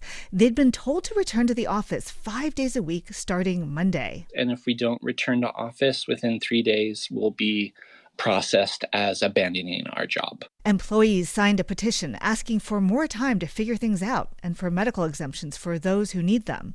Like others on his team, Pruitt joined the company during the pandemic and has only worked remotely. And so, it's not making a lot of sense to us workers nothing will change other than you know having a couple snacks in our office and having an in-person meeting which is not an advantage in his mind Pruitt likes virtual meetings. He says you can process data while sitting through them.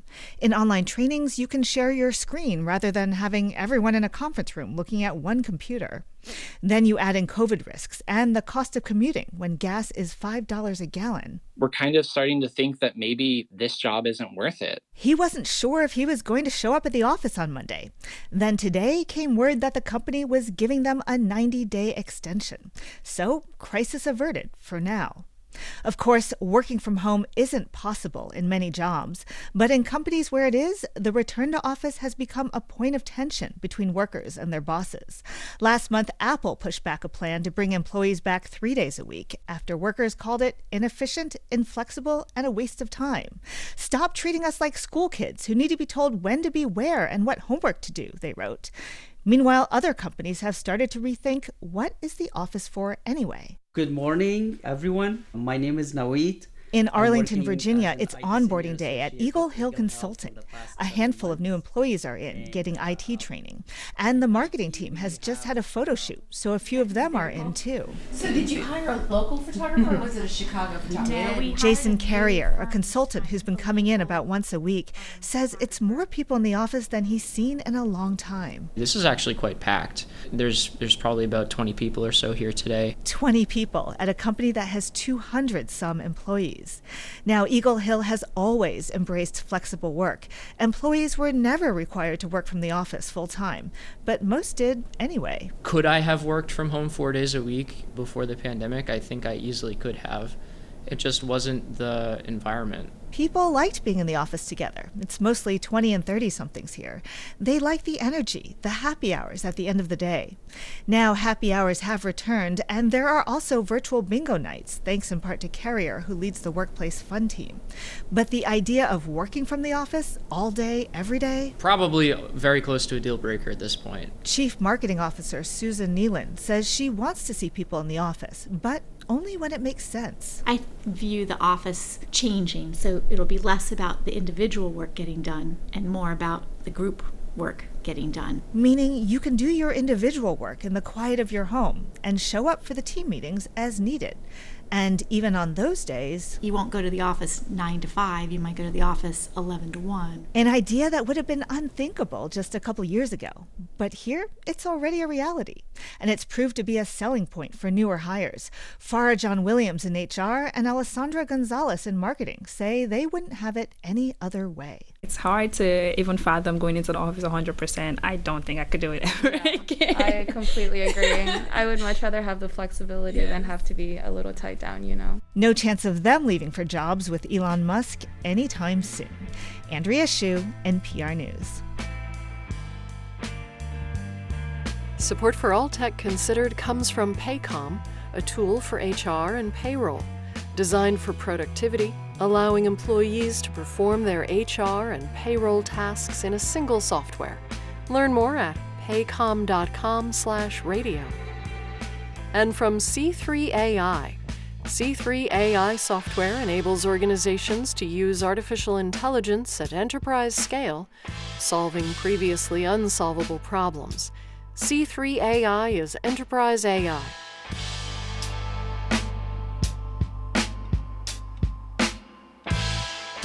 You're listening to All Things Considered from NPR News. Coming up on WBUR's All Things Considered, the Seneca language is one of hundreds of Native American languages that boarding schools try to abolish.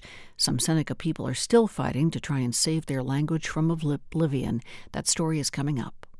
We're funded by you, our listeners, and by Xfinity Internet, committed to delivering internet service over a gig, designed to power your devices while fitting your budget. More at xfinity.com/gig. And Landmark College for students who learn differently with online dual enrollment courses where high school students earn college credits. More at landmark.edu/online. Solid gains on Wall Street across the board today. The Dow jumped 435 points, that's one and a third percent, to close at 33,248.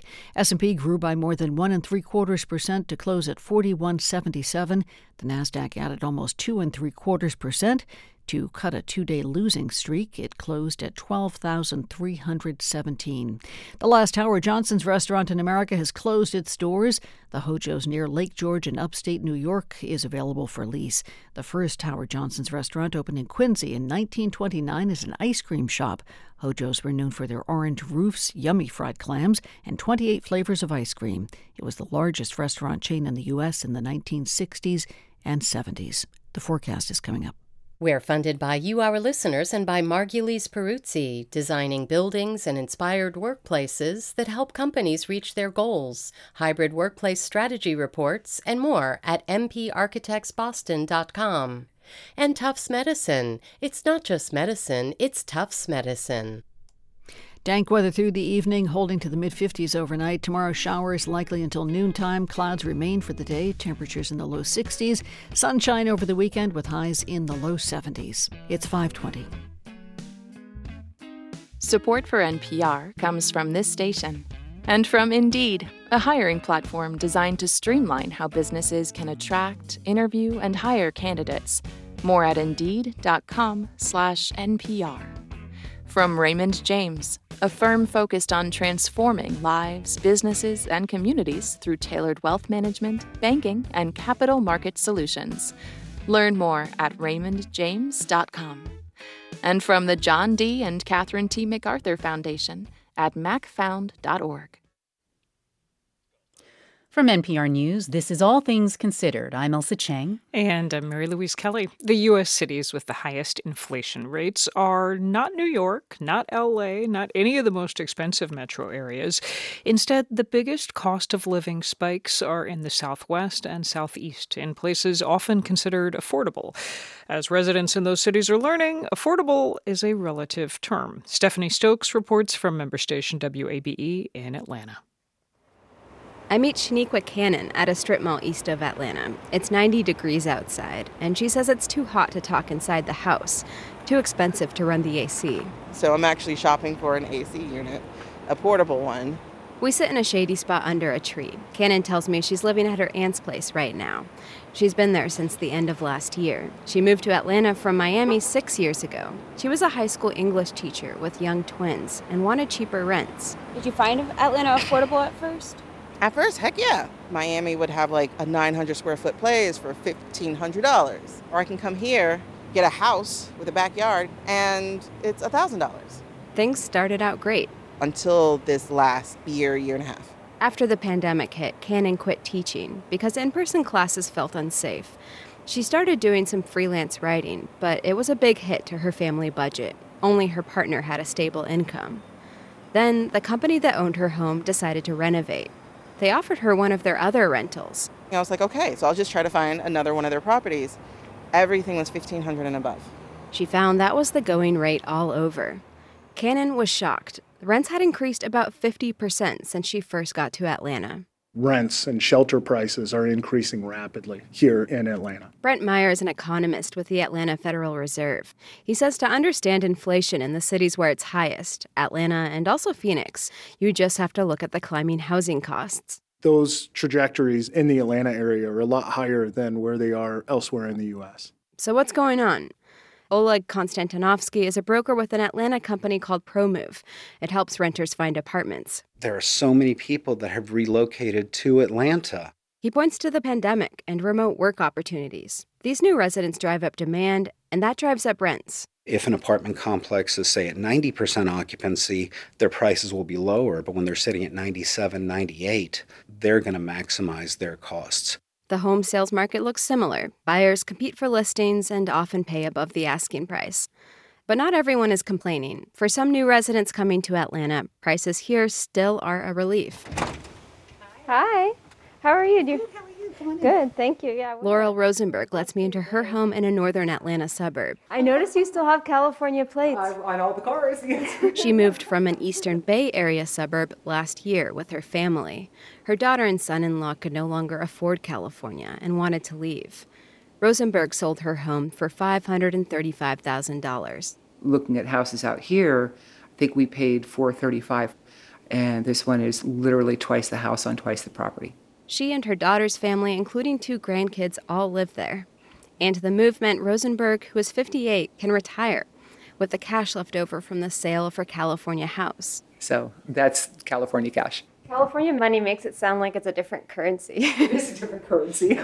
Look at our power bill. Way less than what it was in California. Rosenberg knows new people like her are part of what's making Atlanta more expensive for longtime residents. But she does plan to stay, so what's affordable for her may change too. For NPR News, I'm Stephanie Stokes in Atlanta. The Seneca language is on the brink of extinction. It is one of hundreds of Native American languages and cultures that Indian boarding schools sought to annihilate. Member station WXXI's Noelle Evans tells us about some Seneca people in Western New York who are fighting to save their language from oblivion.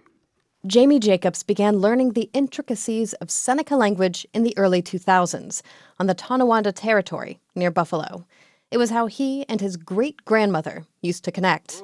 Sometimes she would translate recordings of her father, his great great grandfather, singing.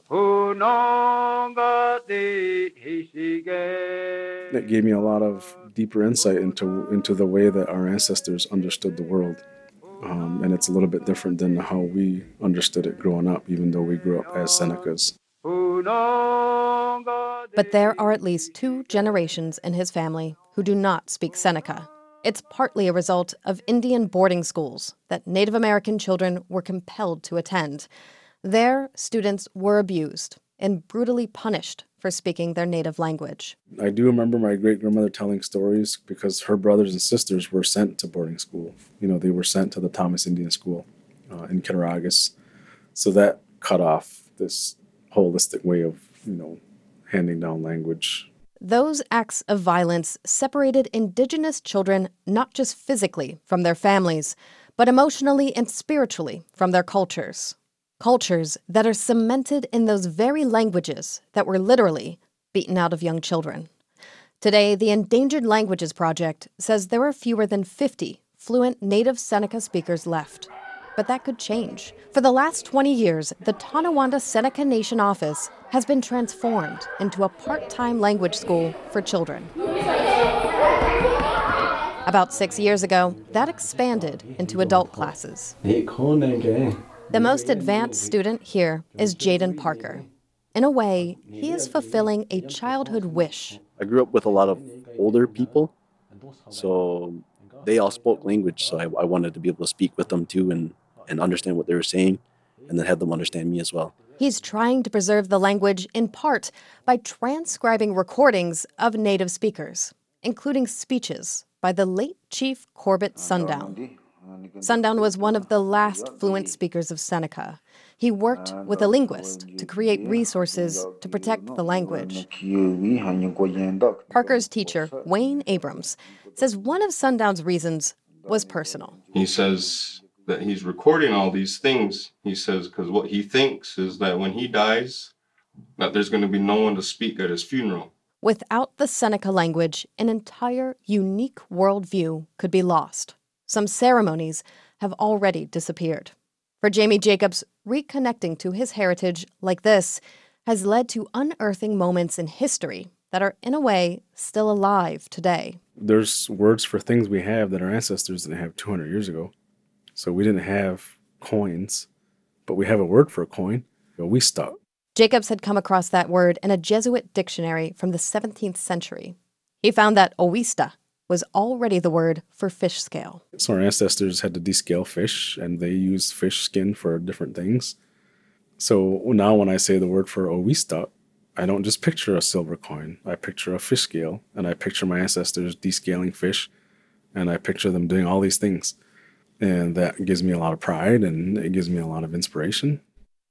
Each word he learns comes with a deepening sense of connection to himself, to his community, his ancestors, but also to the world at large. I think that if more people just understood our language, you know, even just have a general sense of how it works and how we think, well, then I think more people would be more open and fascinated to learn about who we are. Through Seneca language, Jacobs has found continuity with a way of life that was taken away from him and others. For NPR News, I'm Noelle Evans. And this is NPR News. This is 90.9 WBUR. Coming up tonight at 7:30, NPR's live coverage of President Biden's address to the nation on gun violence and gun legislation. We will rejoin All Things Considered at 7 o'clock tonight, and then go to President Biden's address at 7:30. Present the broadcast of On Point at 9 o'clock, and at 10 o'clock tonight, it's Open Source with Christopher Lydon. He speaks with professors and cultural analysts Cornel West and David Bromwich on school shootings across America. In the forecast, overcast skies tonight and tomorrow. Nighttime lows in the mid 50s. Tomorrow's highs in the low 60s.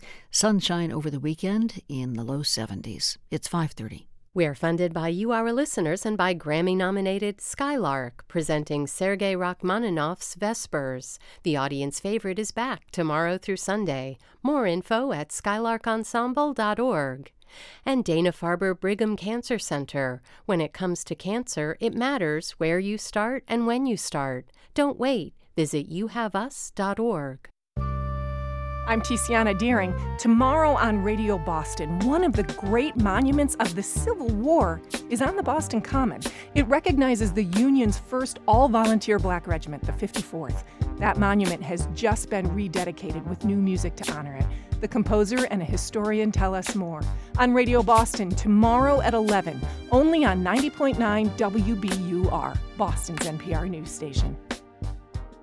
Live from NPR News in Washington, I'm Windsor Johnston.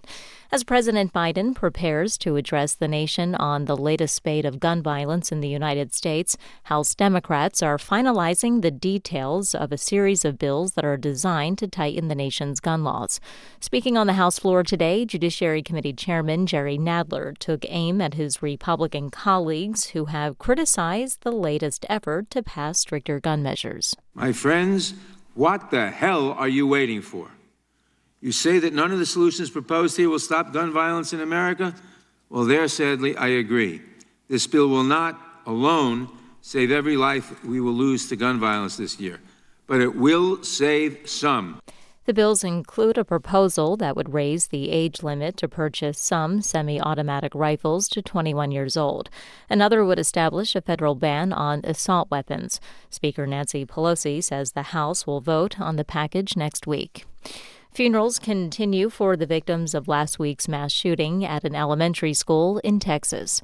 As NPR's Laurel Wamsley reports, 19 students and two teachers were killed when a gunman opened fire in a fourth grade classroom. On this day, three of those killed in their classrooms are laid to rest in Uvalde, where the shooting has left residents in grief and anger. Eliana Torres was 10 years old. She was both silly and nurturing, her family says. She loved to play softball and make people laugh. Nevaeh Alyssa Bravo had the same birthday as Eliana. She is survived by two brothers and a sister, as well as her parents. Miranda Gale Mathis had just turned 11. Her family says she was a smart and shy tomboy who loved unicorns and mermaids. 80 miles east in San Antonio, hospitals continue to treat five people wounded in the shooting. Laurel Wamsley, NPR News, Uvalde. At the close on Wall Street today, the Dow was up 435 points. This is NPR News. This is 90.9 WBUR in Boston. I'm Lisa Mullins. Another higher education leader in Massachusetts is stepping down. UMass Amherst Chancellor Kumble Subbaswamy said today he will retire next June. He's led the school for 10 years. More than a half dozen local university presidents and chancellors have announced plans to leave their posts since last summer. They include the leaders of MIT, Tufts, UMass Lowell, and Worcester Polytech. Chelsea police have arrested a teenager they say brought a handgun to school today. Phoenix Charter Academy officials say the school was placed on lockdown after the staff saw the gun and confiscated it. Officers were called and removed the student from the school. The school says the student did not make any threats. Somerville leaders say they aim to end drug overdose deaths once a so called supervised consumption site opens in the city. WBUR's Martha Bebinger has more. Somerville is in the process of choosing a location for a clinic where people addicted to drugs could use while monitored by health professionals who could reverse an overdose. Last night at a community forum, Mayor Katjana Ballantyne described a quote, Vision Zero, where the city stops losing 15 to 20 residents a year. A vision towards comprehensive services, public health solutions, and most of all, a future with zero fatal overdoses. Two supervised consumption sites in New York City have been open for six months with no overdose deaths. A bill that would let Somerville proceed is stalled on Beacon Hill. For 90.9 WBUR, I'm Martha Bebinger. Tourism in Maine appears to be a little bit off so far this season. The number of cars traveling through the Maine Turnpike tolls over Memorial Day weekend was 7% lower than the same weekend in 2019. That's according to the Portland Press Herald, which says record high gas prices and uncooperative weather likely played a role. The forecast is coming up. We're funded by you, our listeners, and by Zoo New England. Experience Gorilla Grove, the incredible new immersive outdoor gorilla habitat at Boston's Franklin Park Zoo. Plan your visit at franklinparkzoo.org. And Walnut Hill School for the Arts, championing creativity, arts and academics for grades 9 to 12. Apply for 2022 23. walnuthillarts.org. 57 degrees now. Clouds hold on through the night tonight. Temperatures staying just about where they are right now, maybe a few degrees lower. Morning showers tomorrow, then a lot of clouds. Highs in the low 60s. This is WBUR. Support for NPR comes from this station and from Procter & Gamble, maker of Nervive Nerve Relief. Nervive is designed to reduce occasional nerve aches, weakness, and discomfort in hands or feet. Learn more at nervivehealth.com. From C3AI, C3AI software enables organizations to use artificial intelligence at enterprise scale, solving previously unsolvable problems. C3AI is enterprise AI. And from the Lemelson Foundation. It's All Things Considered from NPR News. I'm Mary Louise Kelly in Washington. And I'm Ailsa Chang in Culver City, California. The 18 year old man accused of killing 10 black people at a Buffalo grocery store was in court today. He entered a not guilty plea on charges of domestic terrorism and first degree murder. Michael Mroziak of member station WBFO was in court today for that arraignment. He joins us now. Welcome. Good afternoon. Thank you. Thank you for being with us. So, can you just first tell us a little more about this domestic terrorism charge? Well, this is a relatively new statute in New York State. It's only been on the books for about uh, two years. And this case is the first that will apply those statutes. A conviction on first degree domestic terror as a hate crime could mean automatic life in prison upon a conviction. And that's just uh, one of 25 counts. There are also 10 counts of first degree murder, 10 counts of second degree murder as a hate crime, three attempted murder counts uh, for those that were shot and wounded, and also uh, a criminal weapons possession count. the district attorney in this case says although the gun used in this shooting was legally acquired, it was illegally modified, and that's where that charge applies. Okay. And I know that the defendant he appeared in person in court today. What what was the atmosphere like in the courtroom? Can you talk more about that? there was a feeling of tension. There was a higher than usual number of officers and security. Uh, there were many family members of the victims in attendance. I could not see from my vantage point if any of uh, the shooters' uh, family members were in the court, but there were definitely family members of, of those killed on May 14th. And uh, at the end of the proceedings, one of the uh, the women in attendance uh, was overcome with emotion. She could be, you know, heard loudly sobbing. masks are still required in the courtroom, so you couldn't really understand what it was she was saying uh, while sobbing, uh, and also with those masks on, uh, while the the accused is was was in an orange uniform, um, he was still covered with a mask, so all you could see is eyes. You couldn't really see any facial expressions uh, during the proceedings. Hmm. Well, this mass shooting, you know, it happened just a couple of weeks ago, and of course, the country's already seen several other mass shootings since then. How are people in Buffalo holding up as you've been talking to them these past several days? they are still hurting. There's still a mix of, of hurt, of anger, of, of frustration, and of course, uh, further exacerbated by the fact that other mass shootings have, have happened since. Uh, the last of the funerals of the victims only occurred only uh, over over the, the Memorial holiday weekend. So uh, it, Buffalo is just finally you know, getting to bury their dead, and only really now uh, when the shootings happened, there was a, a, large swarm of national media who came in. And once they had left, only then did the community really get a chance to really begin to mourn and, and begin to to process what was going on, to begin to finally be able to grieve the losses that have hit their community. Uh, there are, are further complications. The supermarket where this attack occurred is the only full large supermarket in that neighborhood for for many many blocks around and as long as that supermarket remains closed, that was the only source of, of fresh produce, of, um, of, of baby items, and, and other critical needs for, for many people in that neighborhood. And uh, as long as that supermarket remains closed, uh, that further complicates what's already a reputed food desert in, in an East Side neighborhood in, in the city of Buffalo. That is Michael Mroziak of member station WBFO in Buffalo, New York. Thank you so much, Michael. Thank you for having me. California wants to be a sanctuary state for abortion. That is in sharp contrast to nearly half the states in the U.S. that are expected to ban or restrict abortion care if and when the Supreme Court overturns Roe v. Wade. From member station KQED in San Francisco, April Dembosky reports.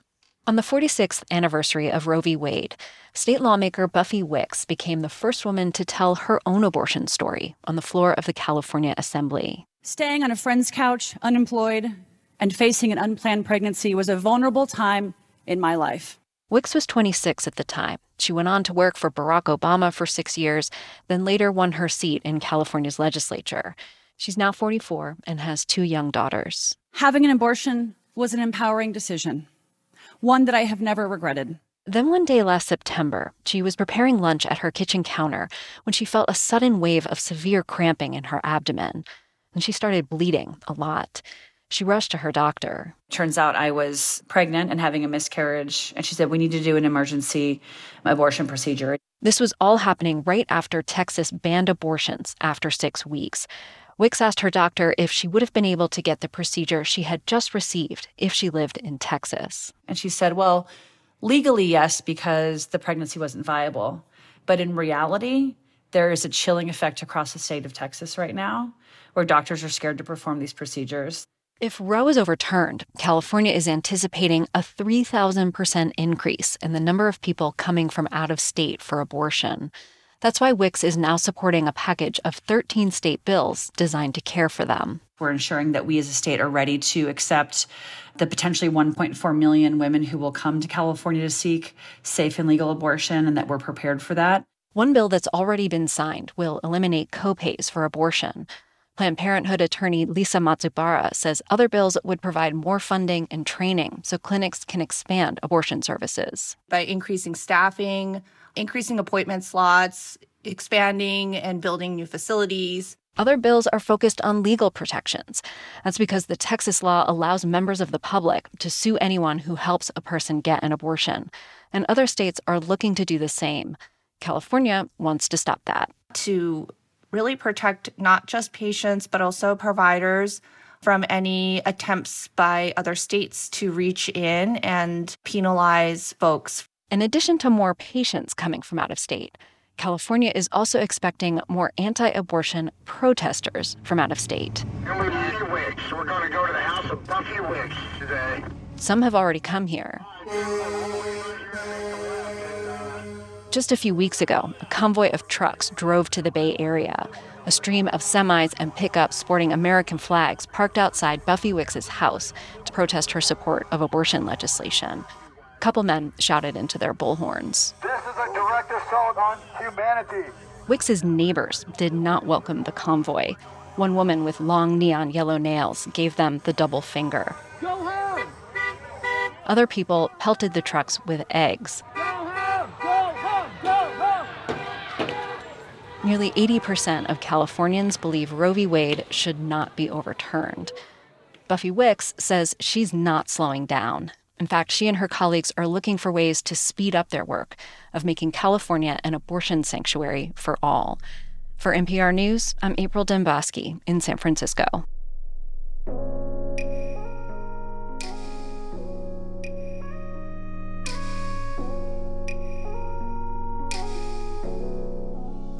Investigators are trying to piece together what went wrong when police were called to the school shooting in Uvalde, Texas. They're going to look at whether or not the leadership in place knew what they were doing, whether or not they actually took charge of the event, they gave proper instructions, and law enforcement responded and, in fact, saved lives, right? Tomorrow, tune into Morning Edition for more on how this investigation will unfold. Turn on your radio or ask your smart speaker to play NPR or your member station by name.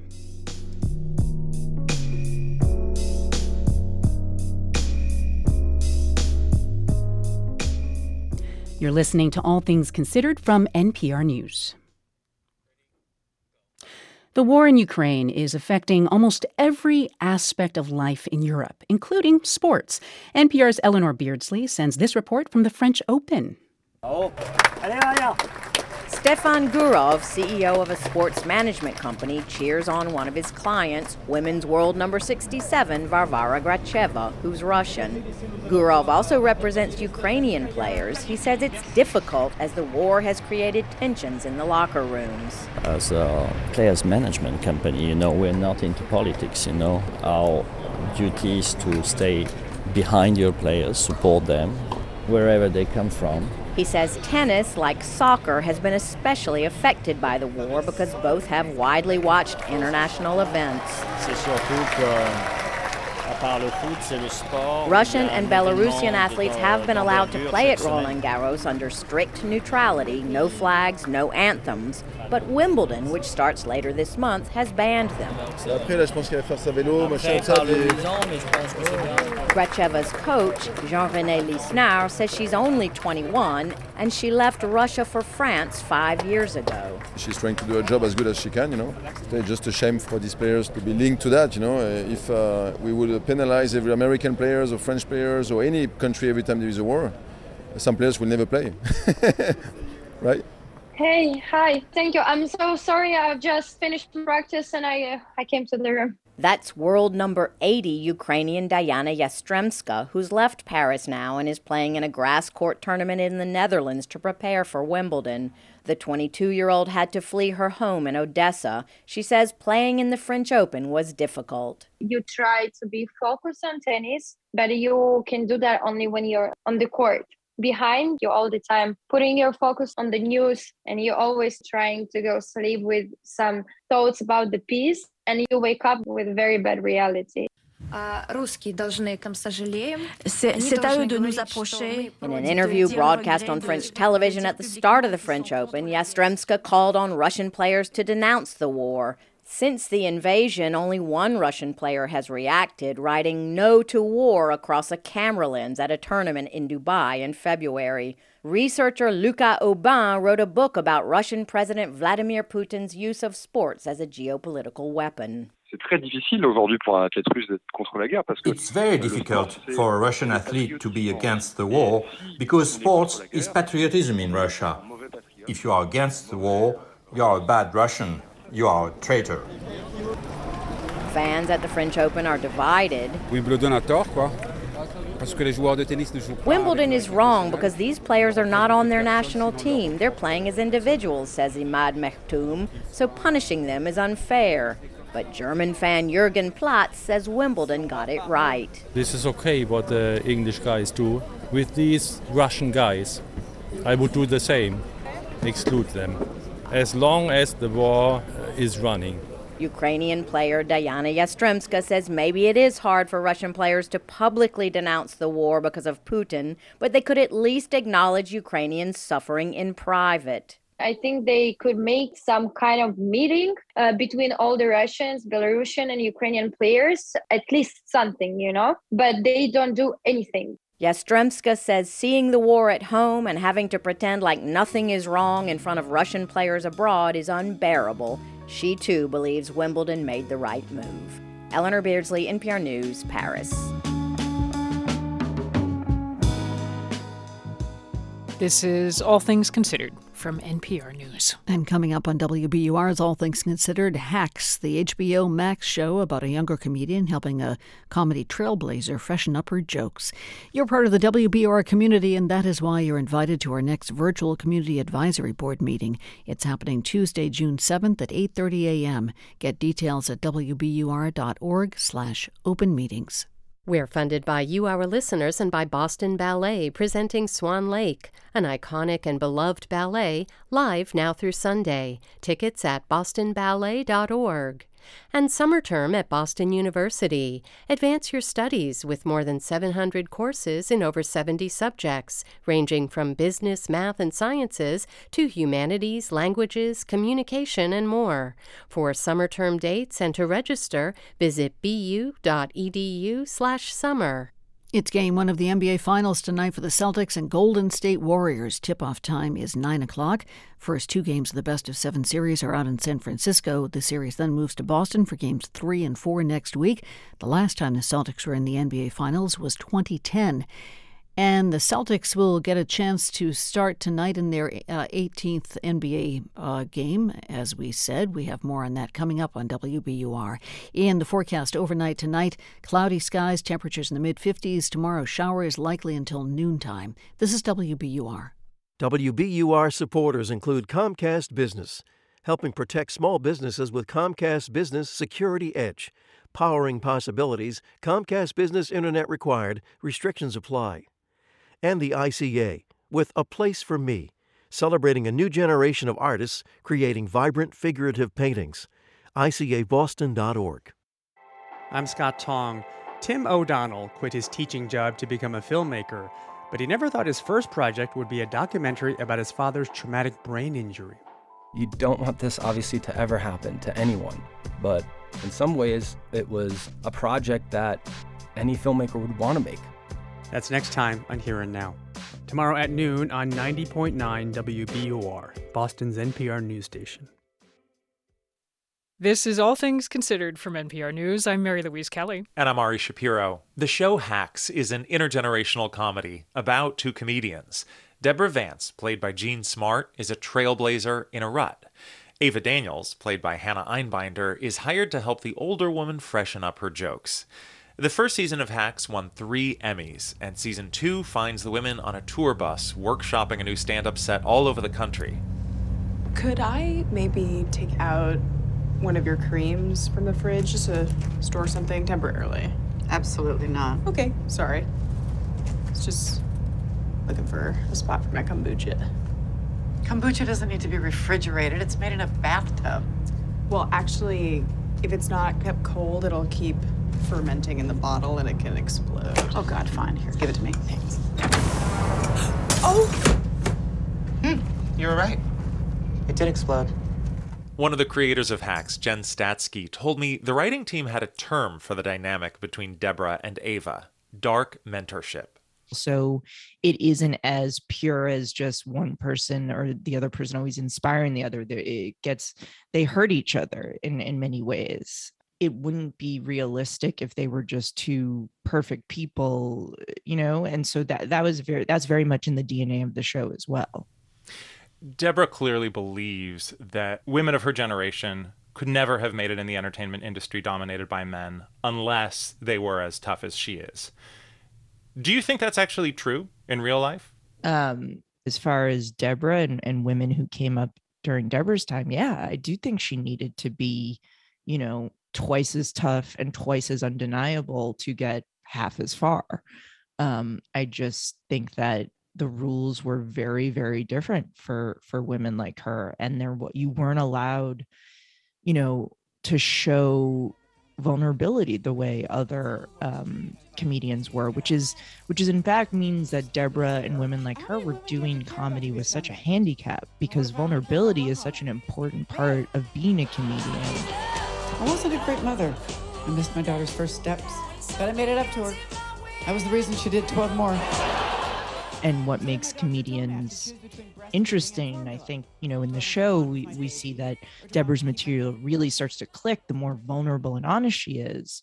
So this season puts Deborah on tour and she's trying to perfect a new stand-up set after having played the same old jokes in Vegas for decades. And there's this scene where she and Ava are sitting at a bar and they have a conversation where Ava tells Deborah to trust the process. That's a good philosophy. You know, like every game, win or lose, it's just part of it. You're on the path to something bigger, so the individual setbacks don't get you down. And I think that every commencement speech in- includes a version of this advice. trust the process. But when you've got something to lose, it's a whole lot scarier.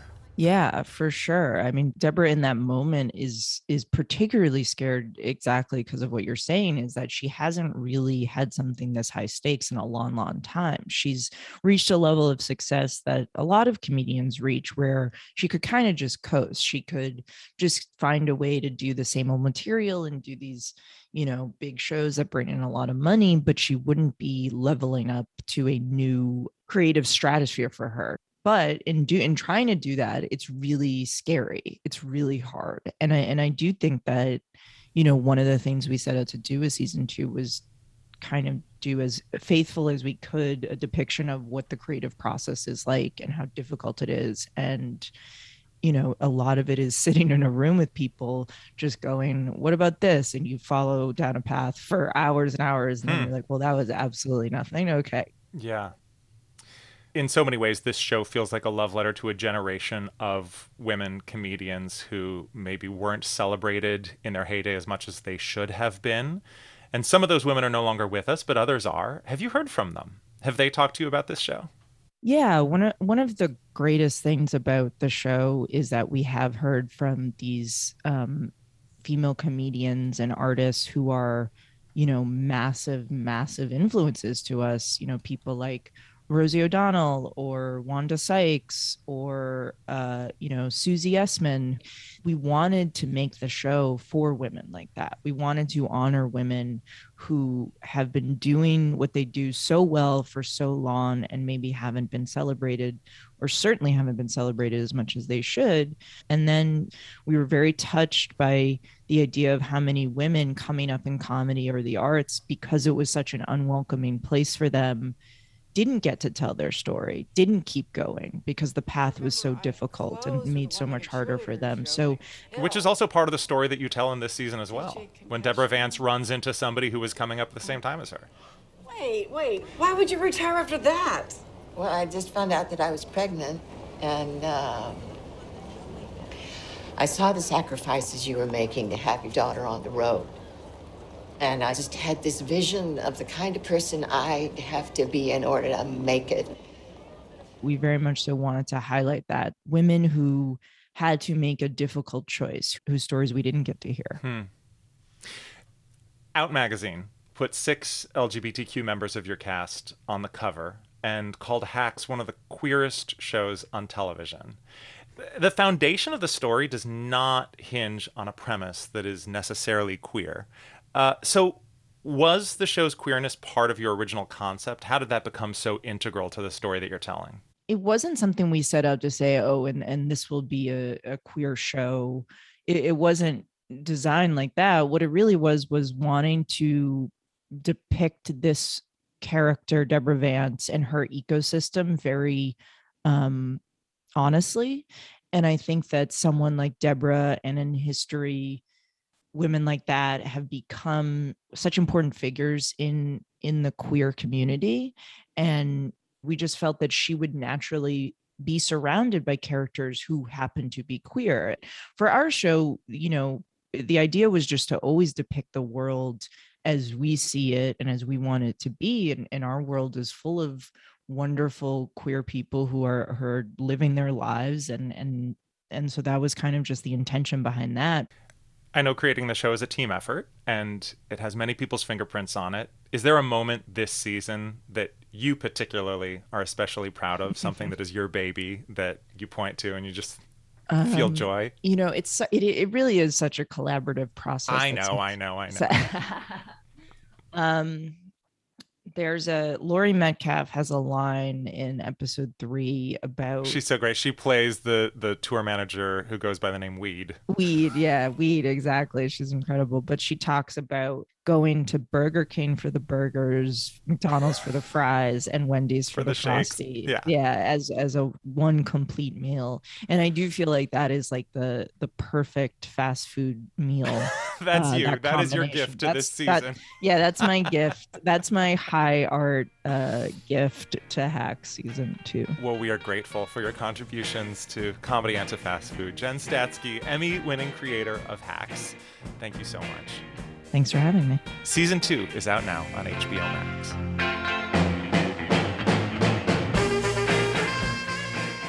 This is NPR News. Support for NPR comes from this station and from Viking, dedicated to bringing travelers to the heart of each destination by river and ocean, offering programs designed for cultural enrichment and immersive experiences on board and on shore. Viking.com. From Procter & Gamble, maker of Nervive Nerve Relief, Nervive is designed to reduce occasional nerve aches, weakness, and discomfort in hands or feet. Learn more at nervivehealth.com. From Workday, committed to helping organizations adapt to change using real time data to uncover insights, stay decision ready, and prepare for whatever's next. The finance, HR, and planning system for a changing world. And from the Lemelson Foundation. This is WBUR. Showers off and on through the evening, sticking to the mid 50s. Tomorrow, showers likely up until noontime, then clouds for the rest of the day. Highs in the low 60s. It's 559. WBUR supporters include building restoration services, hiring architects, engineers, and estimators to solve complex building envelope problems. BuildingRestorationServices.com and Office of the Massachusetts State Treasurer. Check to see if you have unclaimed money at findmassmoney.com. I'm WBUR City Space Director Amy McDonald, and this is 90.9 WBUR FM Boston, 92.7 WBUA Tisbury, and 89.1 WBUH Brewster. Listen anytime with our app or at WBUR.org. WBUR, Boston's NPR news station. Queen Elizabeth is celebrating 70 years on the throne, and at age 96, she remains hugely popular. Her heir, Prince Charles, not so much. A lot of people have ridiculed him over the years. I think it's going to be a very hard act for him to follow the Queen and would be very hard for anybody. Considering a future King Charles coming up. This is All Things Considered. I'm Lisa Mullins. Also ahead, new questions about police response to the shooting in Uvalde, Texas, after one of the teachers called her husband, a Uvalde school police officer, after she had been shot. She later died. And housing advocates in Massachusetts say federal pandemic relief funds could go a long way in fighting homelessness. It is the largest single infusion of funding for supportive housing specifically that the Commonwealth has received. So that alone is a game changer. It's 601.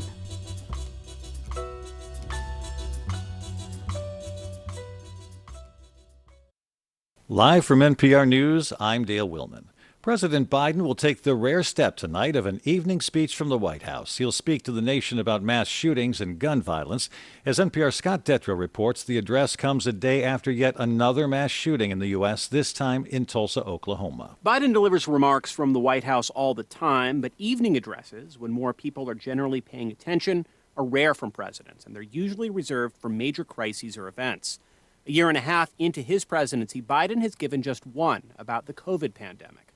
The White House says Biden's speech will focus on the string of high profile mass shootings, including the murder of 19 fourth graders and two teachers in Uvalde, Texas. He'll urge Congress to pass what the White House frames as common sense gun laws, something Biden himself has conceded will be tough given the even split of the Senate and Republican opposition to gun restrictions. Scott Detrow, NPR News, the White House. The House of Representatives, meanwhile, is working on legislation that would raise the age limit for purchasing a semi automatic rifle from 18 to 21 years old.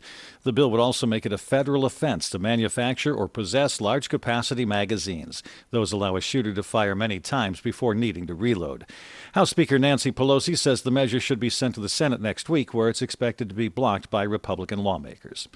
The 18 year old white supremacist who allegedly murdered 10 people in Buffalo last month has pleaded not guilty. He faces 25 counts, including domestic terrorism. NPR's Quil Lawrence has more. Peyton Gendron live streamed himself shooting people in a predominantly black neighborhood grocery store in East Buffalo on May 14th. A grand jury indicted him on hate crimes, including 10 counts of murder, attempted murder, and illegal possession of a weapon. That last charge is for modifying an assault rifle to carry more bullets. A judge ordered him held without bail. Prosecutors say the 18 year old drove several hours to commit the crime and left an online trail of bigoted rants against Jews and black people. The final funeral from the shooting was last week, 86 year old Ruth Whitfield is survived by children, grandchildren, and her husband of 68 years. Quil Lawrence, NPR News, New York. The payroll processing company ADP estimates that U.S. employers added just 128,000 jobs last month. That's less than half the number that other forecasters have been predicting. The federal government's official job count for May comes out tomorrow, and as NPR's Scott Horsley reports, other signs suggest the labor market remains unusually tight. Job openings at the beginning of May were down from the previous month, but there are still about two job vacancies for every unemployed worker. Layoffs are rare as employers struggle to keep the workers they already have on the payroll. New claims for unemployment remain at historically low levels, with just 200,000 people applying for benefits last week. On Wall Street, meanwhile, stocks finished up. The S&P 500 closed up 75 points. Nasdaq finished the day up 322 points. The Dow Jones up 435. You're listening to NPR News. This is 90.9 WBUR in Boston. Good evening. I'm Lisa Mullins. Game 1 of the NBA Finals between the Celtics and Golden State Warriors is tonight in San Francisco. It's the first time the Celtics have reached the final since 2010. And fans can watch the game outside at Faneuil Hall in Boston tonight. The city is providing a big screen TV that will allow several hundred fans to watch together. Daniel Lander is senior advisor to Mayor Michelle Wu. First come, first serve to get the best seats, but it's a nice spot. There's a lot of great room to get a perfect angle to cheer on Jaylen Brown and the whole team. The city hopes to host viewing parties for each game of the series. Meanwhile, the ticket reseller StubHub is reporting that seats for the first Celtics home game of the finals are already selling for an average of nearly $2,000. That game is next Wednesday at TD Garden. Angel Calderon of Roslindale says he's planning to watch the game from home, but he's hoping his wife remembers his birthday's coming up. My birthday's on Saturday, so who knows? Maybe I could get some tickets if I'm lucky enough, right? Hey, if you're watching this or hearing this, you know what to get me for my birthday now. the Celtics game tips off tonight at 9 o'clock. Boston authorities and utility crews are investigating the cause of two explosions in manholes downtown in Boston this morning. A woman was taken to the hospital with burns. The explosions caused smoke to billow out of the manholes, shattering the window of an office building on High Street and forcing people inside two buildings to evacuate. Boston fire officials say elevated carbon monoxide levels were found in those buildings. All four trolley operators involved in a collision on the Green Line last night are on paid administrative leave while the MBTA investigates the cause of the crash. The T's general manager says all four drivers were hurt and one is still in the hospital. No passengers were hurt. WBUR's Walter Wuthmann caught up with riders to see how they're feeling this afternoon about the second major collision on the Green Line in a year. Green Line service between North Station and Lechmere resumed just before 2 this afternoon. Tyrone Innes was waiting for the train at Lechmere to go to Heath Street. He said he felt a bit nervous boarding the trolley after hearing about last night's crash. I feel okay.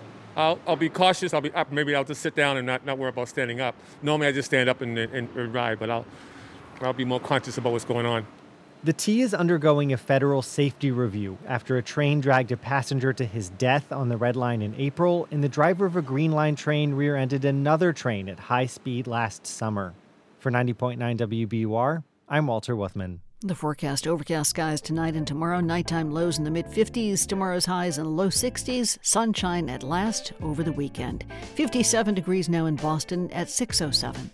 We're funded by you, our listeners, and by the Abe and Ida Cooper Foundation commemorating Fred Cooper by supporting public radio programming that highlights issues including diversity, racism, equality, anti Semitism, and sexism.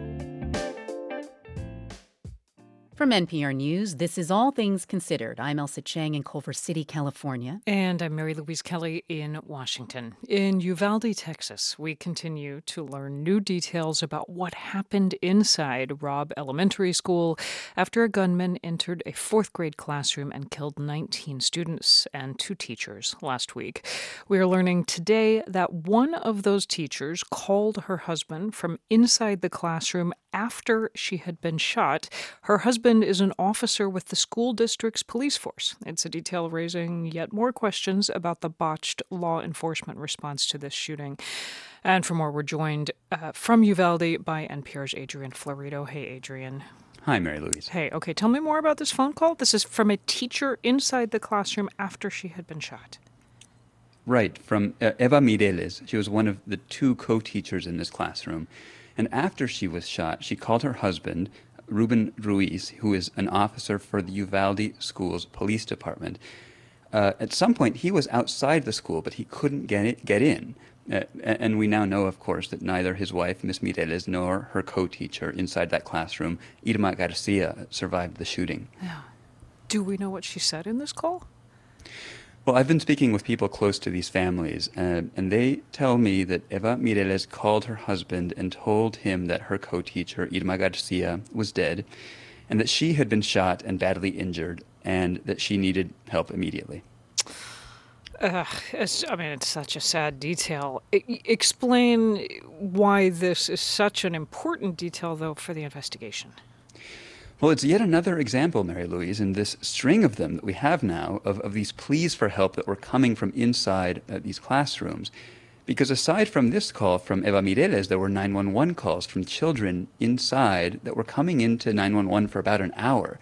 And what police have said about their response to this shooting is that the officers outside the classroom waited about an hour before moving in and killing the gunman because they didn't realize children and teachers were at risk inside. Uh, the incident commander who held officers back was Pete Arredondo. He's the chief of the school district police force. So now there's this question how did he not know that one of his officers had gotten a call from his wife inside? Uh, and how w- was he not learning about these 911 calls that were coming from inside the classroom? How was he not learning about these 911 calls? I mean, what, what are officials now saying about that? Well, the various police agencies that responded to this shooting are basically saying nothing now. They've, they've sort of shut down. Uh, but today we heard from a state senator, uh, Roland Gutierrez, a Democrat, that the information that was coming in from these 911 calls was being communicated not to the school's police chief who took command of this incident, but instead to the Uvalde City Police Department. 911 calls were being received by a different entity. I felt that that was important enough to know here, not because I want to blame that entity, there was error at every level. There's still a lot we're trying to find out, Mary Louise, about why this communication broke down. Yeah, uh, the official story just keeps shifting and shifting. What are you hearing from families of the victims? Well, these shifting stories are, are infuriating families. Uh, I spoke with Angela Cordova. Her son was in the school and made it out alive, thankfully. But her nephew was killed. And she said that these shifting narratives are making it hard to grieve. I'm like lost at words that I don't even know where to start because I don't know if to blame the UPD. I don't know to blame the first responders. I don't know. I don't know. I'm just like lost. I have a lot of hate and I have a lot of anger because these kids should be living their life. This is a small town, Mary Louise. So yeah. many of these families are related by blood and marriage, and a lot of what they're learning about what happened inside is coming from the children who survived. NPR's Adrian Florido in Uvalde, Texas. Thank you. Thank you.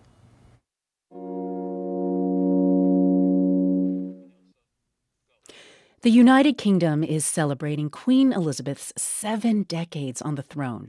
The Platinum Jubilee runs through Sunday, and it may be the most that Britons see of their monarch in months.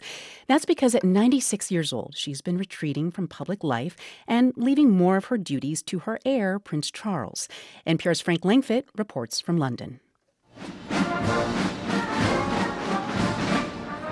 Today, Prince Charles stepped in for his mother, inspecting the troops at the Queen's official birthday parade, known as Trooping the Color. It was part of a generational transition that has been in the works since at least last year. There's just one problem. While the Queen remains hugely popular here, her son is not. Yesterday, I walked around the lawns near Buckingham Palace gauging opinion. Anna Coughlin was sitting on a blanket having a picnic with her mother and three young children. How do you feel about the Queen? She's a treasure, isn't she? I'm curious, how do you feel about Prince Charles? Um, he's all right, yeah. He's not as charismatic as she is, you know, because she led the country through so many huge things. Charles is nice, and I think he's got good attitudes to sustainability and the environment, but he's sort of second fiddle to her, so I think he's super old already. Indeed, Charles is already 73. Anna Coughlin's views are pretty representative. About 80% of Britons see the Queen positively, according to polls, while only about one third want Charles to become king. Many people remain unhappy with Charles because of how he handled his first marriage. Max Hastings is the former editor of Britain's The Daily Telegraph and the Evening Standard. The legacy of the whole Diana catastrophe, um, it does go very deep. And the image that Diana passed on to the world about the Prince of Wales is not a very attractive image. They, What is- it what was is an that it was an image of a very selfish, quirky, weird man who couldn't understand for the life of him why he was expected to give up his long-term mistress just because he'd married a young girl. After Charles married Diana, he maintained an affair with his old flame, Camilla Parker Bowles, who was also married. As Diana once put it, there were three of us in this marriage, so it was a bit crowded.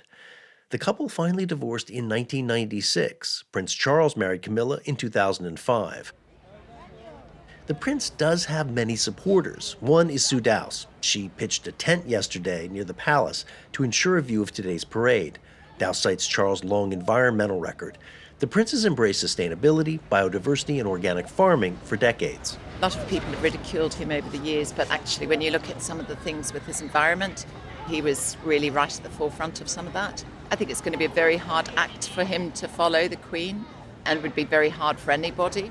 Many royal analysts say Prince Charles should make the environment the signature issue of his reign. That could help keep the monarchy relevant and connect with younger generations who view the institution more skeptically.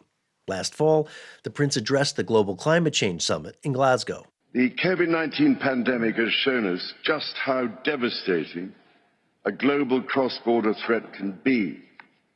Climate change and biodiversity loss are no different. In fact, they pose an even greater existential threat to the extent that we have to put ourselves on what might be called a warlike footing. But when the prince has expressed some of his views to British officials, he's been accused of trying to influence government policy. In the 2000s, he sent private memos urging officials to, among other things, reverse spending cuts on homeopathic medicine. He also requested funding for his own Afghan charity. Some thought he violated a fundamental rule that the monarchy stays out of politics. Again, Max Hastings. There's nothing wrong with any private individual wanting to uh, support homeopathic medicine, but it was obviously completely constitutionally wrong for the Prince of Wales to use his influence in this way. Dominic Grieve served as Attorney General and defends the prince. I think the letters he was writing were absolutely in the public interest. They were expressions of his view based on his knowledge. And, and, it's important for ministers to have that. It wasn't telling ministers what to do. The prince's critics worry he could become what they call an activist king, which they say could undermine the monarchy at a time when it won't enjoy the goodwill and public support that it has under the Queen. Frank Langfitt, NPR News, Buckingham Palace.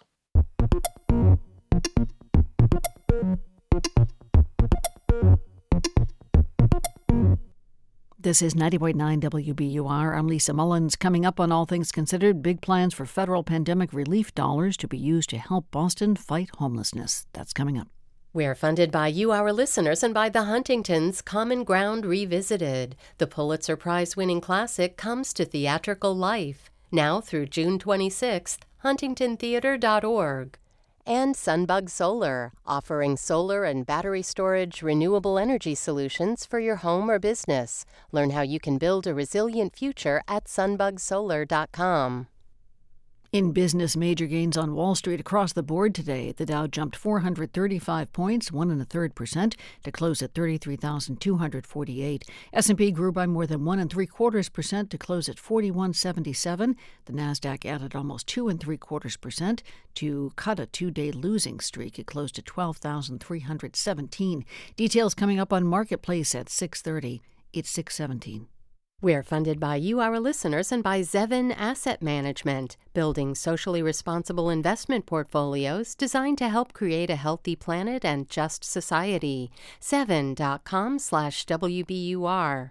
And Volante Farms in Needham, offering farm-to-table meals to go from their kitchen. See available menus and order online at volantefarms.com. Join us Wednesday, June 15th at WBUR City Space for a celebration of cephalopods. Hear from marine experts and meet a real live octopus. You can get tickets for this Science Friday event at wbur.org/events. 57 degrees now. This is WBUR. WBUR supporters include Mass Cultural Council, committed to supporting a diverse, inclusive, and an anti-racist cultural sector in the Commonwealth. Through their racial equity plan and grant making, Mass Cultural Council is working to better serve artists and organizations. Learn about their grants and services and the power of culture at massculturalcouncil.org. This is WBUR's All Things Considered. I'm Lisa Mullins. People who work to fight homelessness in Massachusetts say there's never enough housing to go around. Now, a group of advocates and service providers wants to make sure the state gets a big boost in supportive housing from federal pandemic relief funds. Late last year, Governor Charlie Baker signed a nearly $4 billion relief package into law. The money is coming from the Federal American Rescue Plan Act, known as ARPA. It includes $150 million for permanent housing with support services. Much of that will be for people who've been homeless or are vulnerable to housing insecurity. WBUR's Lynn Jolicoeur tells us about efforts to make the money make a real difference. The ARPA funds can go a long way in the fight against homelessness, according to Christy Staples. It is the largest single infusion of funding for supportive housing specifically that the Commonwealth has received. So that alone is a game changer. Staples is a vice president at United Way of Massachusetts Bay and Greater Merrimack Valley. She leads a loose coalition of more than 70 social service providers, advocates, developers, and philanthropists. The group is working to develop a plan to scale up permanent supportive housing for people experiencing homelessness in Massachusetts. That's housing where case managers help tenants connect with services including mental health treatment, job training, and budgeting. Staples says the coalition asked for the ARPA funding for supportive housing and wants to make sure there's a vision for it so it has the greatest possible impact without a strategy and really looking at the population that needs the housing and where the gaps are, we are not actually being strategic in ending homelessness. And it is a piecemeal approach for pockets of intervention that is not a comprehensive strategic approach. One of the coalition's first priorities is to collect data on homelessness and housing need. Staples says the group wants to come up with a clear number of permanent supportive housing units that should be built in each region of the state. As of 2020, Massachusetts had about 8,600 units for unaccompanied adults who've been homeless and more than 1,700 for families coming out of homelessness. Staples says the state likely needs about 1,800 more supportive apartments for adults who are chronically homeless. The estimate for other populations, including families and youth, isn't clear. Social service leaders have long said they want a plan from the state to create a robust supply of permanent supportive housing. I would say we've been able to accomplish a lot, but it did take a coalition to come together to say silence is not an option here. No one from the State Department of Housing and Community Development would do an interview for this story. But a spokesperson says the agency has had an annual round of funding for permanent supportive housing developments since 2014. And early in the pandemic, it asked for innovative proposals to convert buildings such as motels or hotels into supportive housing. Advocate Joyce Tavon says providing some funding for individual projects isn't the same as creating a proactive statewide plan. Tavon is a policy director at the nonprofit Massachusetts Housing and Shelter Alliance. We have an enormous crisis. We have a, such a housing crisis, such a scarcity of supply. Tavon says an increase in street homelessness during the pandemic shows the state and every community need to break down barriers to housing development. People came from all over the region to a huge tent encampment near Massachusetts Avenue and Melnia Cass Boulevard in Boston, or Mass and Cass, before the city cleared it out and got many people into treatment and housing. We are dealing with a humanitarian disaster. Absolutely, we saw it with Mass and Cass, but it's happening in other places, smaller versions of that encampment. So we need the state also to assist with how do we get municipalities to ease up on their restrictive zoning and not leaving it just to the kind of homeless service slash housing provider, like you go figure it out. Here's how the ARPA funding breaks down. $15 million is targeted to housing for people who've been living outdoors or in homeless shelters. 50 million is for supportive housing for people, including families, who are chronically homeless. $65 million is dedicated to affordable housing with services for those who fled domestic violence or human trafficking or are State Department of Mental Health clients or seniors. The final 20 million will go towards supportive housing for veterans you can see we're going right down to the ground, right down to the studs, and we're rebuilding it. John Yazwinski is president and CEO of Father Bill's and Mainspring. The South Shore nonprofit shelters and houses people experiencing homelessness. The organization is about to finish converting a Brockton hotel into 69 units of permanent supportive housing. The state funded the project after putting out that call for innovative proposals in 2020. Yazwinski says more providers can create housing like this with the right resources and guidance in place. But he says that's just the beginning. They have to keep the housing going and keep tenants stable. We've never had this opportunity. Having the capital, having that ARPA money is great, but we still need to see a commitment from the state about like how are we going to have the operating money and how are we going to have the services as great as this project is we were still begging for the operating subsidies and we got it and we're piecemealing the services from a variety of funding sources the state says this year it funded services to turn 200 existing housing units into supportive housing Meanwhile, Yazwinski points out the 69 new units in Brockton make only a dent in the need. He says for every five people who move out of his organization's mainspring shelter, six people come in looking for a bed. For 90.9 WBUR, I'm Lynn Jolicoeur.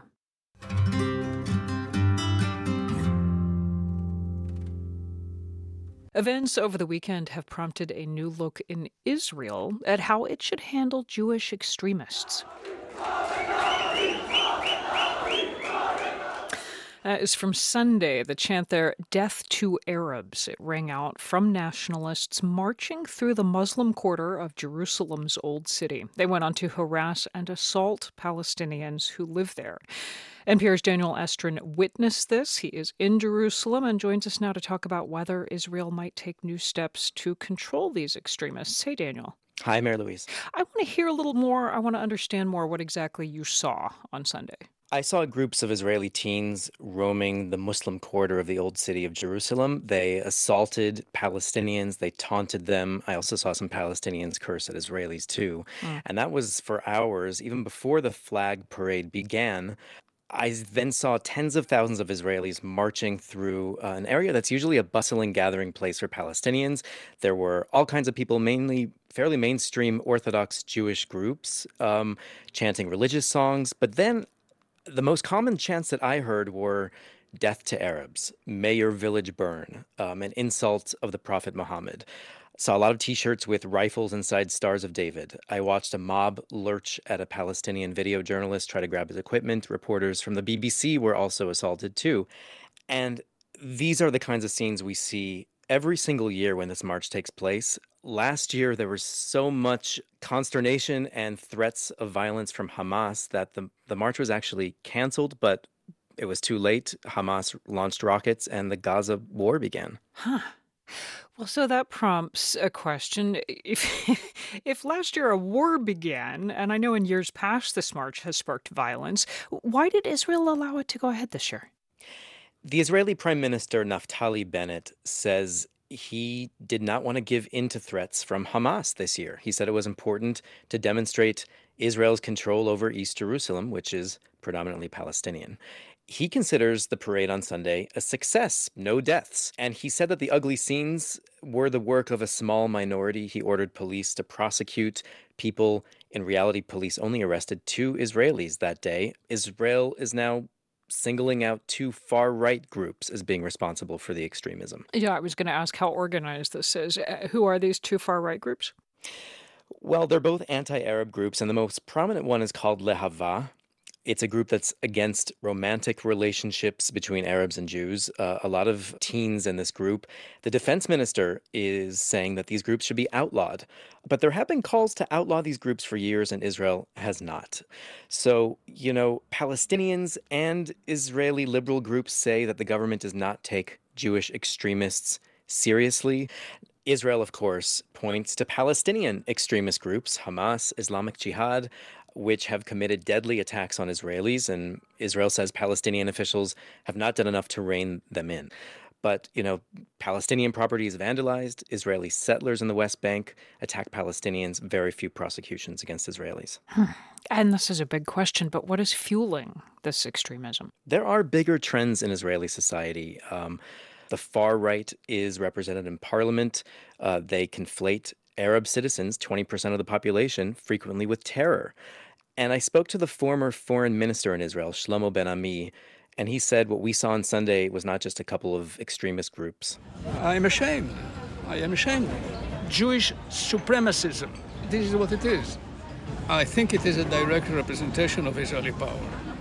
I have no doubt about it. Now, Mary Louise, I should let you know that there are, of course, Israeli groups trying to do the opposite and promote reconciliation. There was a group handing out flowers to Palestinians the day of the march in Jerusalem. And, you know, I heard one story recently about high schoolers that were from a Jewish Orthodox high school shouting at Arab elementary school kids in a public park, calling on them to leave the country. And you know what? The Jewish principal came to the Arab school, apologized, and sent the kids on a free trip to the zoo. NPR's Daniel Estrin reporting there on so much complexity in Jerusalem. Thank you, Daniel. You're welcome.